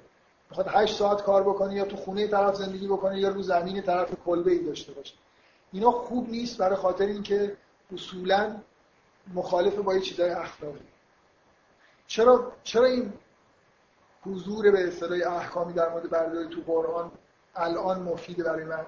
برای اینکه من از اینا می‌فهمم که کارگری جواز داره در اسلام. نباید کارگری رو تحریم بکنم.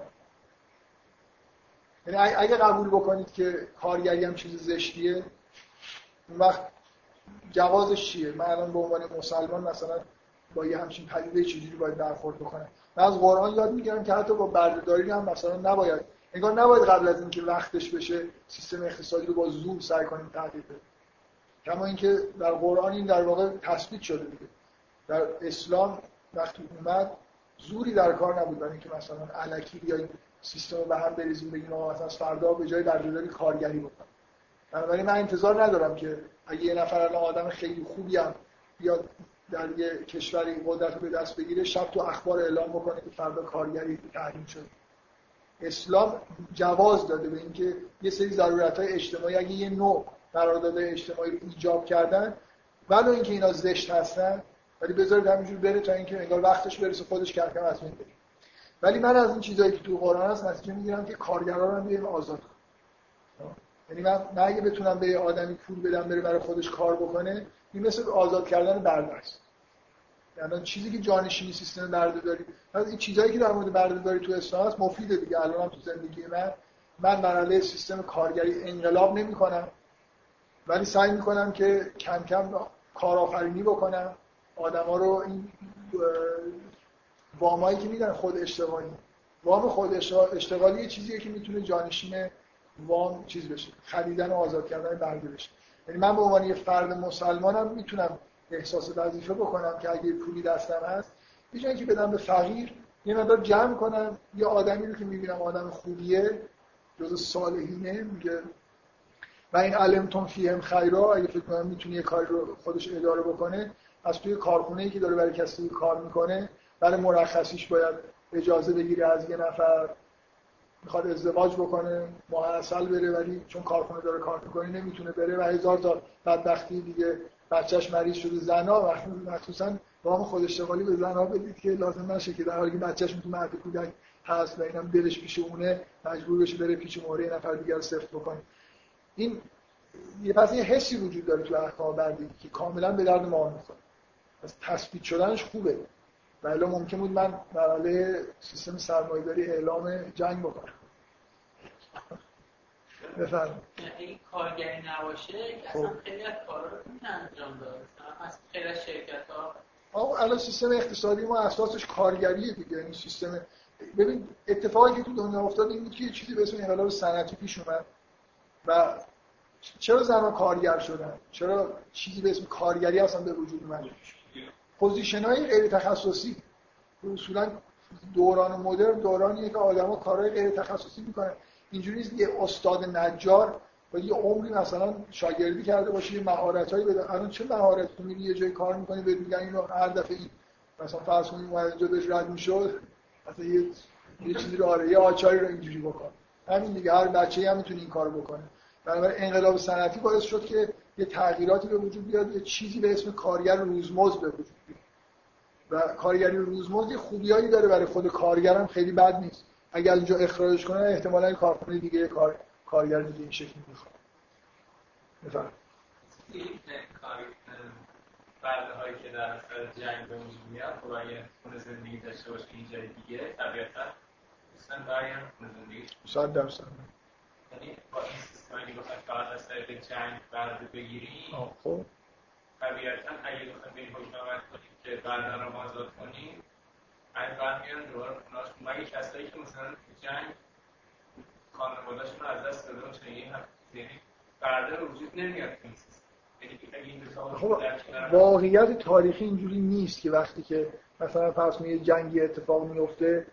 اون پوزیشن های شغلی که قبلا وجود داشت هنوز هم وجود داره این آدم می‌تونه برگرده سر جای خودش.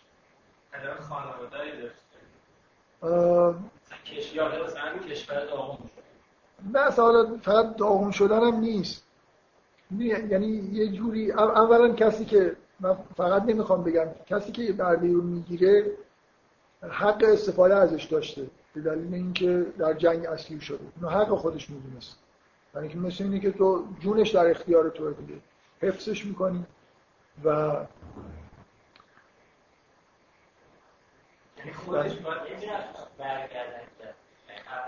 هر سوال سوال خیلی خوبی داره می‌کنه که اگر صرفا بردگی از طریق اسارت باشه معمولا اینجوریه که خب آره تمایل به برگشتن وجود داره. اگه مثلا خونه و خانواده مثل که در واقع اگه اون شهر مثلا نابود نشده باشه position ی اونجا خالی مونده که این آدم بتونه برگرده. واقعیت شهر اینکه اینکه اینکه قطعا اینجوری هست که مثلا فرض کن شهر ممکن بود نابود بشه. اصولا نظام شهر از بین می‌رفت. ممکن بود که اون کسی که غالب میشه position های شغلی اون شهر رو اشغال کنه به نوعی. درست؟ اینکه این آدمی که اسیر شده اولویت آخر رو داره تو اینکه دوباره برگرده سر جای خودش. جزء چیز شکست خورده است دیگه. ولی به حال به نظر من نکته خیلی نکته خیلی جالبیه. اینکه آدم اینجوری فکر بکنه که این این علمتم فیهم خیرا یه جوری فقط صرف قدرت اقتصادی نباشه. یعنی آدمی که جنگیده با من و الان اسیر شده مثلا در مدینه چیکار می‌کردن؟ میگن به اسرای باسواد می‌گفتن به ده نفر سواد به هر حال یعنی حقی برای خودشون قائل بودن که از این طرف استفاده بکنن. نشه روز اول مکاتبه معنی نداشته باشه. من می‌خوام بگم فقط موضوع اسارت و به بردگی گرفتن این نیست که این آدم چیز باشه. نتونه برای خودش شغل دیگه ای پیدا بکنه. واقعا من در جنگ وقتی کسی رو اسیر می‌کنم حق دارم ازش استفاده بکنم. حالا اگر به یه جایی رسید که استفاده کردم بعد می‌تونم کنم سوالش برای به نظر سوال خوب. که فردای همون روزی که همه اسیر گرفتیم بگیم خب دیگه اینا پوزیشن دارن. مکاسبه کنم بگیم بفرمایید ترجمه یعنی یه خود من شاید تو حرفام صرفا مثل که این علمتون فیهم خیرا مسئله قدرت کار کردن ولی شاید جنبه های دیگه هم داره که آدم بهش فکر بکنه. آدمی که همین الان چهار تا از آدمایی رو که مثلا توی رادیو میدن کشته من اسیرش کردم از خونش هم گذشتم بگم حالا برو سر کار زندگیش. یعنی چیزای دیگه هم به حال ملاک های دیگه هم هست. آره این هم هست. یعنی کسی که پیش من زندگی می‌کنه من امکان ازدواج فراهم کردم ازدواج کرده بچه دار میشه. اینا برای جزء چیزی من هستم مایم که من حساب میشه.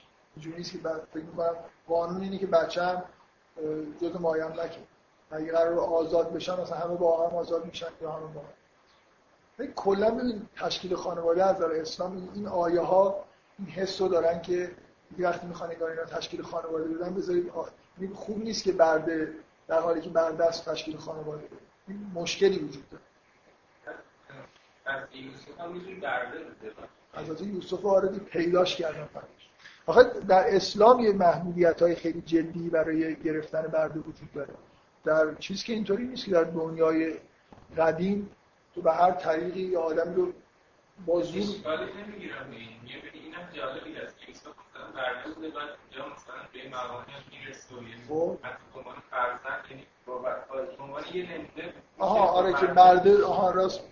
به عنوان یه نمونه از تصویر بردهداری دیگه ای توی قرآن اینه که مثلا حضرت یوسف برده بوده و اونجا فرمان روای نصف شد. به طرف اصلا اول از بازار رفتن خریدن به عنوان که به عنوان فرزند قبول بکنن. یعنی بازار برده فروشی بازاری که آدما رو بگیرن شلاق بزنن هم نبوده. باز میگم یعنی اصلا طرف رفته بازار که پسر خوبی رو بخره بیاره خونه از این خوشش اومده گفته که بخرمش ببرم مثلا خونه. اصلا یعنی از اولش بردگی در کار نبوده. من ببین بد رفتاری با برده بیشتر برمیگشت به مسئله اخلاقی همونطوری که الان یه کارفرما می‌تونه با کارگر خودش بد رفتاری بکنه یا خوش رفتاری کنه علیرغم قانون کار الان اینکه این ما یه قانون کار خیلی سفت و سختی تو ایران داریم که طوری تنظیم شده که به درد کارگرا بخوره ولی واقعیتش اینه که اگه شما داستانهایی می‌تونید بشنوید از اینکه چه بلایی سر کارگرا میارن که بالا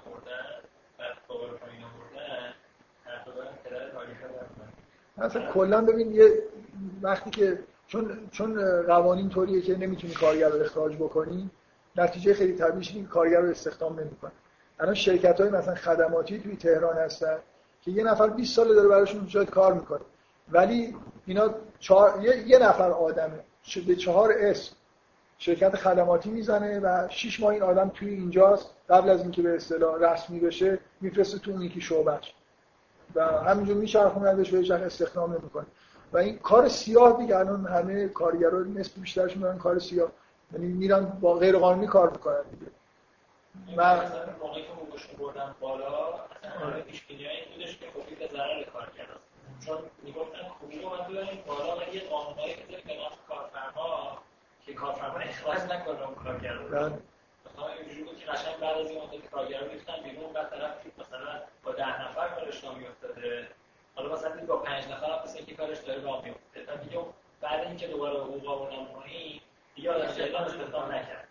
اینکه یه سری آدم قشنگ بیکار شدن. به هر ببین یه سری چیزهای اقتصادی رو با قانون نمیشه درست کرد. یعنی تو می‌خوای واقعا وضع کارگرها خوب بشه نمی‌تونی با قانون این کارو بکنی. سیستم اقتصادی مثلا باید پیشرفته بشه درآمد بیشتری ایجاد بکنه و خب سهمی که مثلا به آدما می‌رسه بیشتر باشه. من با قانون بخوام همیشه یه راههای چیزی هست که میشه از قانون در رفت. در مورد شما گفتید که کارگری اینا خوب نیست مثلا الان افراد زیادی هستن تو جامعه ما که کارگر نیستن هیچ کاری ندارن. و به سبب اینکه هیچ کاری ندارن این باعث که خیلی از فسادات به وجود بیاد بین اینا. بعد من میگم که خب اگه که واقعا لازمه یعنی فکر می‌کنم بعضی از آدما هستن که هنوز هم لازمه که اینا یکی بالا سرشون باشه. و اینا به نظر لازمه که واقعا کارگر باشن. خب آره. حتی این به نظر خودش به جامعه است. واقعا پس کارگری خب به همین معنی بردهداری هم بعضی از آدما اون موقع خوب بود که کلون الان مولا دیگه یارو اصلا نقص و عضو داره نمی‌تونه کار کنه خوبه پیش یه نفر باشه یه کاری بهش بده و بهش غذا بده. و اینا خب می‌تونن خیلی زیاد من می‌خوام بگم که کارگری اگر آدما می‌تونن مستقل زندگی بکنن الان نباید کارگر باشن نباید برده باشن آره آره. و این چیزی که الان گفتی بذار من یه, یه نکته به نظر من اینه. شما در مورد بردهداری اینجوری تصور بکنید هیچ شک نداشته باشید که به دلیل همین پیشرفت‌های تکنولوژی به وجود اومدن یه چیزهای اقتصادی مثل که حجم خیلی زیادی مثل آیتی کم کم وضعیت دنیا به سمتی میره. بعد در این حال مکانیزاسیون شدید ربات به وجود میاد کارگری ممکنه تو کارخونه دیگه لازم نباشه. ما مثلا 100 سال دیگه یه دنیایی داریم از نظر اقتصادی که دیگه اصلا چیزی تحت عنوان کارگری احتمالا توش وجود نداره. همه آدم ممکن است تو خونه خودشون فعالیت اقتصادی دارن. و اون روز شما می‌خوام اینجوری احساس اون روز نواهای شما میگن که این پدر بزرگان ما عجب شالاتانایی بودن. اینا مردم می‌گرفتن کارگر می‌کردن. و فلان آدمایی هم که ادعای اصلاح داشتن اینا یک کلام نگفتن که این کارگری بده. مثلا نکنید. داستانه هم وجود میاد که میگن که با کارگرا بعد رفتاری می‌کرد آره آفرین فیلمایی می‌سازن که با کارگرا رو میبردن تو کارخونه از صبح شلاق و اینا, و اینا هیچ کدوم میل نداشتن کارگر باشن. آره, آره راست میگی. آره. چیزایی. در حال من باز یه نکته دیگه که من یادداشت کردم. یه چیزی شریعتی گفته که من فکر می‌کنم بد نیست که یه اشاره بهش بکنیم. که به این موضوع حالا خیلی با به طور ایدئال نگاه می‌کنه با فرض اینکه واقعا آبراهام لینکلن مرد خیلی خیلی برای خاطر مسائل انسانی رفته برده رو آزاد کرده بود. کلا این جنگ های انفصال واقعیت هایی در موردش وجود داره که یه خورده این شعار تاریخی که برای بردهداری این جنگ ها وجود اومد خنده داره فرض کنیم که تو آمریکا این اتفاق افتاد و از روی انسانیت بود که رو آزاد کردن این حرفا. شریعتی حرفش اینه که این یه جوری لکه ننگی برای اسلام باید حساب بشه که در حالی که به وضوح جریان آزادی برده ها در اسلام شروع شده بود و حتی قوانینی وضع شده بود که اینا کم کم آزاد بشن ما الان تو دوره ای داریم زندگی کنیم که همه دنیا بردهداری رو زشت می‌دونن و تحریم کردن و فقط مسلمان ها هستن که. همچنان دارن انگار یه جوری تاکید می‌کنن و فتوا میدن که اصلا کسی اگه بگه بردهداری حرامه. ببین یه پدیده اینجا وجود داره دیگه. شما وقتی که دین رو معادل می‌گیرید با متون دینی که بهتون رسیده بدونید که بفهمید که پشت این احکام چیه کار به اینجا می‌رسه که درست به ضد اون چیزی که هست تبدیل میشه. یعنی اگر احکام بردهداری در دوران خودش مترقی بوده الان تبدیل نقطه ضعف میشه. یعنی باید بشینن آمریکایی‌ها بگن که اینا عجب جانورایی هستن که هنوز دارن تو حوزه علمی خودشون درباره احکام بردهداری بحث می‌کنن. اینکه یه چیزی واقعیتیه دیگه. من اگه دین رو بدون فهم انگیزه ها احکام رو فقط تبدیل بکنم به اینکه این اینجا گفته که این حلاله. پس دیگه حلاله. حالا اگه دنیا هم آسمان به زمین اومد شطرنج رو ظاهرا به دلیل اینکه قمار بوده حرام کرده بعد در دوران معاصر نامه نوشتن که آقا دیگه شطرنج که قمار بازی نمی‌کنی ورزش فکر و رهبر انقلاب اسلامی در دوران حیات خودش امام خمینی که کسی واقعا نمی‌تونست نه به دلایل مثلا یه چیزی داشت دیگه شخصیت کاریزماتیک بود که همه نسبت بهش حالت متواضعانه داشتن و مردم مثلا یه یه عده فکر می‌کنن توی ماهای اول بعد از انقلاب مثلا کاریکاتور همه شخصیت ها رو تا سال 58 59 توی نشریات چپ و راست و اینا میکشیدن. به غیر از امام خمینی رو هیچ وقت هیچ نشریه تو ایران کاریکاتوری ازش منتشر نکرد یه عده فکر می‌کنن که اینجاش مثلا فرض سانسوری وجود داشت یا مثلا فشاری بود. اصلا اینجوری نبود. یعنی چاپ کردن یه عکس مثلا کاریکاتور از امام خمینی سال 58 به معنی خودکشی سیاسی بود. یعنی اون حزب دیگه در خودش باید تخته می‌کرد. برای خاطر اینکه اینقدر احترام داشت که خب مثلا هیچ احمقی نمیباید این کارو بکنه. همه آدمای صدر کشور از بازرگان و نمی‌دونم بنی صدر و بهشتی و همه رو میکشیدن. کسایی که مخالف بودن. ولی اونقدر احمق نبودن که تو اون شرایط به اون حسی که وجود داشت نسبت امام خمینی بیان کاریکاتور توی همچین جوی امام خمینی به عنوان آیات العظمایی که مثلا فقیه بود و خیلی هم مرجعیتش غیر قابل انکار بود فتوا داد که شطرنج حلاله. یه عده از همینایی که خب اینجا این روایت نوشته که حرامه دیگه حرامه دیگه. حالا هر کی هر وضعیتی دیگه حالا این بازی می‌خواد اون بازی نباشه. حرکاتش عوض شده باشه. اسمش همون اسمه. و اینجا نوشته که این حرامه پس دیگه حرام. اینکه شما وقتی که دین رو تبدیل می‌کنید به این مجموعه نوشتار خب این دقیقا می‌تونه برعکس به برعکس خودش تبدیل بشه. فکر می‌کنم الان احکام بردهداری تبدیل به عکس خودش. یعنی ما شدیم طرفدار تنها طرفدار بردهداری در دنیا که می‌خوایم هر جوری شده بگیم که این بردهداری اشکالی نداره بد نیست مثلا باشه.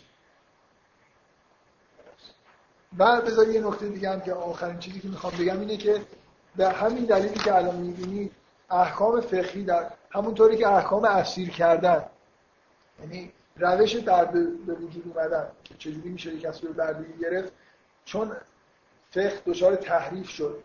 یعنی جنگ خیلی بیدر و پیکر آزاد شد هر جا می‌خواد برید لشکر کشی بکنید. باز به دلایل مرد سالارانه یه سری احکام در مورد کنیز به وجود اومد که اینا اصلا کاملا با روح احکام اسلامی مخالفه. تقریبا یه جور آزادی عمل جنسی بین ارباب و مثلا کنیز وجود مثلا احکامی حالا من واقعا نمی‌دونم ولی به نظر میاد از نظر تاریخی یه جوری خریدن یه زنی از توی بازار به معنای اینکه من هر کاری دارم می‌خواد باشه این این آیه که اینجا هست حداقل این واقعیت تاریخی رو میگه که در بردهداری در عربستان این آزادی عمل وجود داشت. یعنی قبل از اسلام شما می‌تونستید که زنی رو بخرید و حتی باش کاسبی بکنید. اسلام اینو تحریم کرد.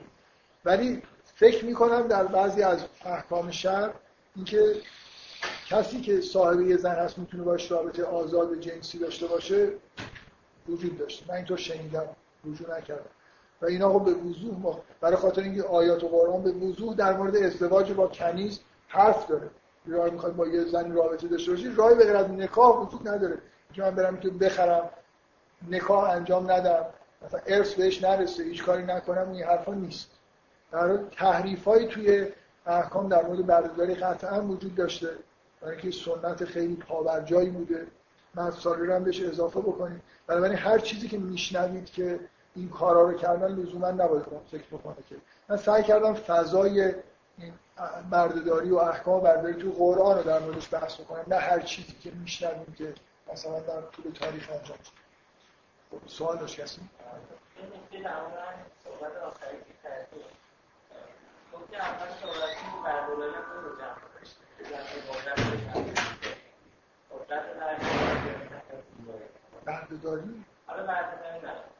من, من گفتم توی ازدواج چون این مثل یه مبادله بین قدرت و زیبایی و بردگی به یه معنایی. انگار تفلیز قدرت. چون اگه جسم خودت رو تفلیز می‌کنی به یه نفر از قوای جسمانی می‌تونه استفاده بکنه یا از زیبایی جسم یه زن می‌تونه استفاده بکنه این چیزیه که با نکاح و با مثلا رابطه زن و مرد به نوعی تعارض داره. چرا؟ اینجا دار اینجا این آیات دارن میگن که مثلا تو حق نداری از یه زن استفاده بکنی. سوال من اینه که خب قدرت شکلی مثلا تغییر بده که قرآن که نمیشه تغییر مثلا کارگری در مورد زیبایی چه اتفاقی؟ اصلا سوالو نمی‌دونم. اصولا سیستم سیستم بیرون خونه سیستم اقتصادی کلا قراردادهای اجتماعی هم تو قطب مردانه هستن اصلا کلا رابطه بین زیبایی با قراردادهای اجتماعی با قدرت و قراردادهای اجتماعی اصلا قراردادهای اجتماعی قراردادهای قدرت قدرته که ممکنه باعث بشه که از زیبایی سوء استفاده بشه یا نه. قرارداد اجتماعی در مورد زیبایی که نیست. کلا قراردادها مرد در عالم تشریع دیگه. قوانین تنظیم می‌کنن که قدرت کجا جاری میشه کجا محدود میشه. بنابراین واضحه که سیستم اجتماعی سیستم قدرته و تغییر پیدا می‌کنه. اقتصاد اینا همه به قدرت رفت داره نه زیبایی. سیستم دار نمیشه. یه قراردادی اونجا که اجازه زن استفاده اجازه نمیده. خب. اجازه می‌داده. آره. آره. در واقع قدرت مالک زیبایی هم میشه دیگه. بعد الان یعنی فرمش فرم این قرارداد بوده دیگه. الان فرمش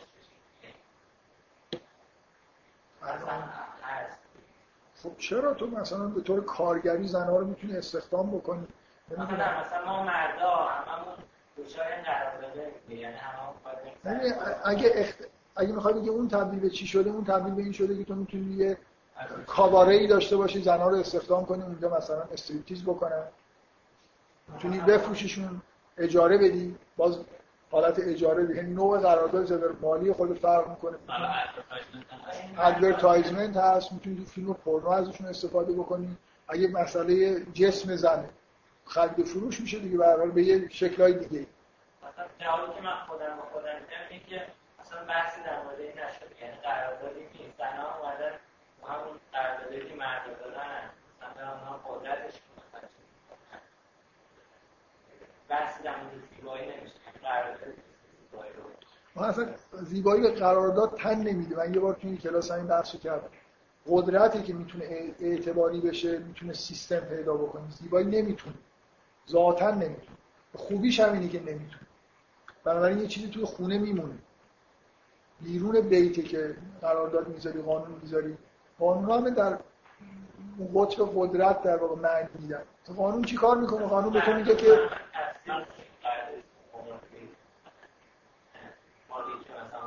الان هم همینه دیگه. تو می‌تونی زیبایی رو به یه معنای خرید فروش بکنی. یعنی با استفاده از قدرت اقتصادی خودت یا به هر طریقی با قدرت می‌تونی زیبایی رو خرید فروش بکنی به شکلهای مدرن دیگه. حالا اون موقع تو سرقفلی یه زنی رو می‌دادی بعد مثلا می‌تونستی هر استفاده ازش بکنی از جسمش.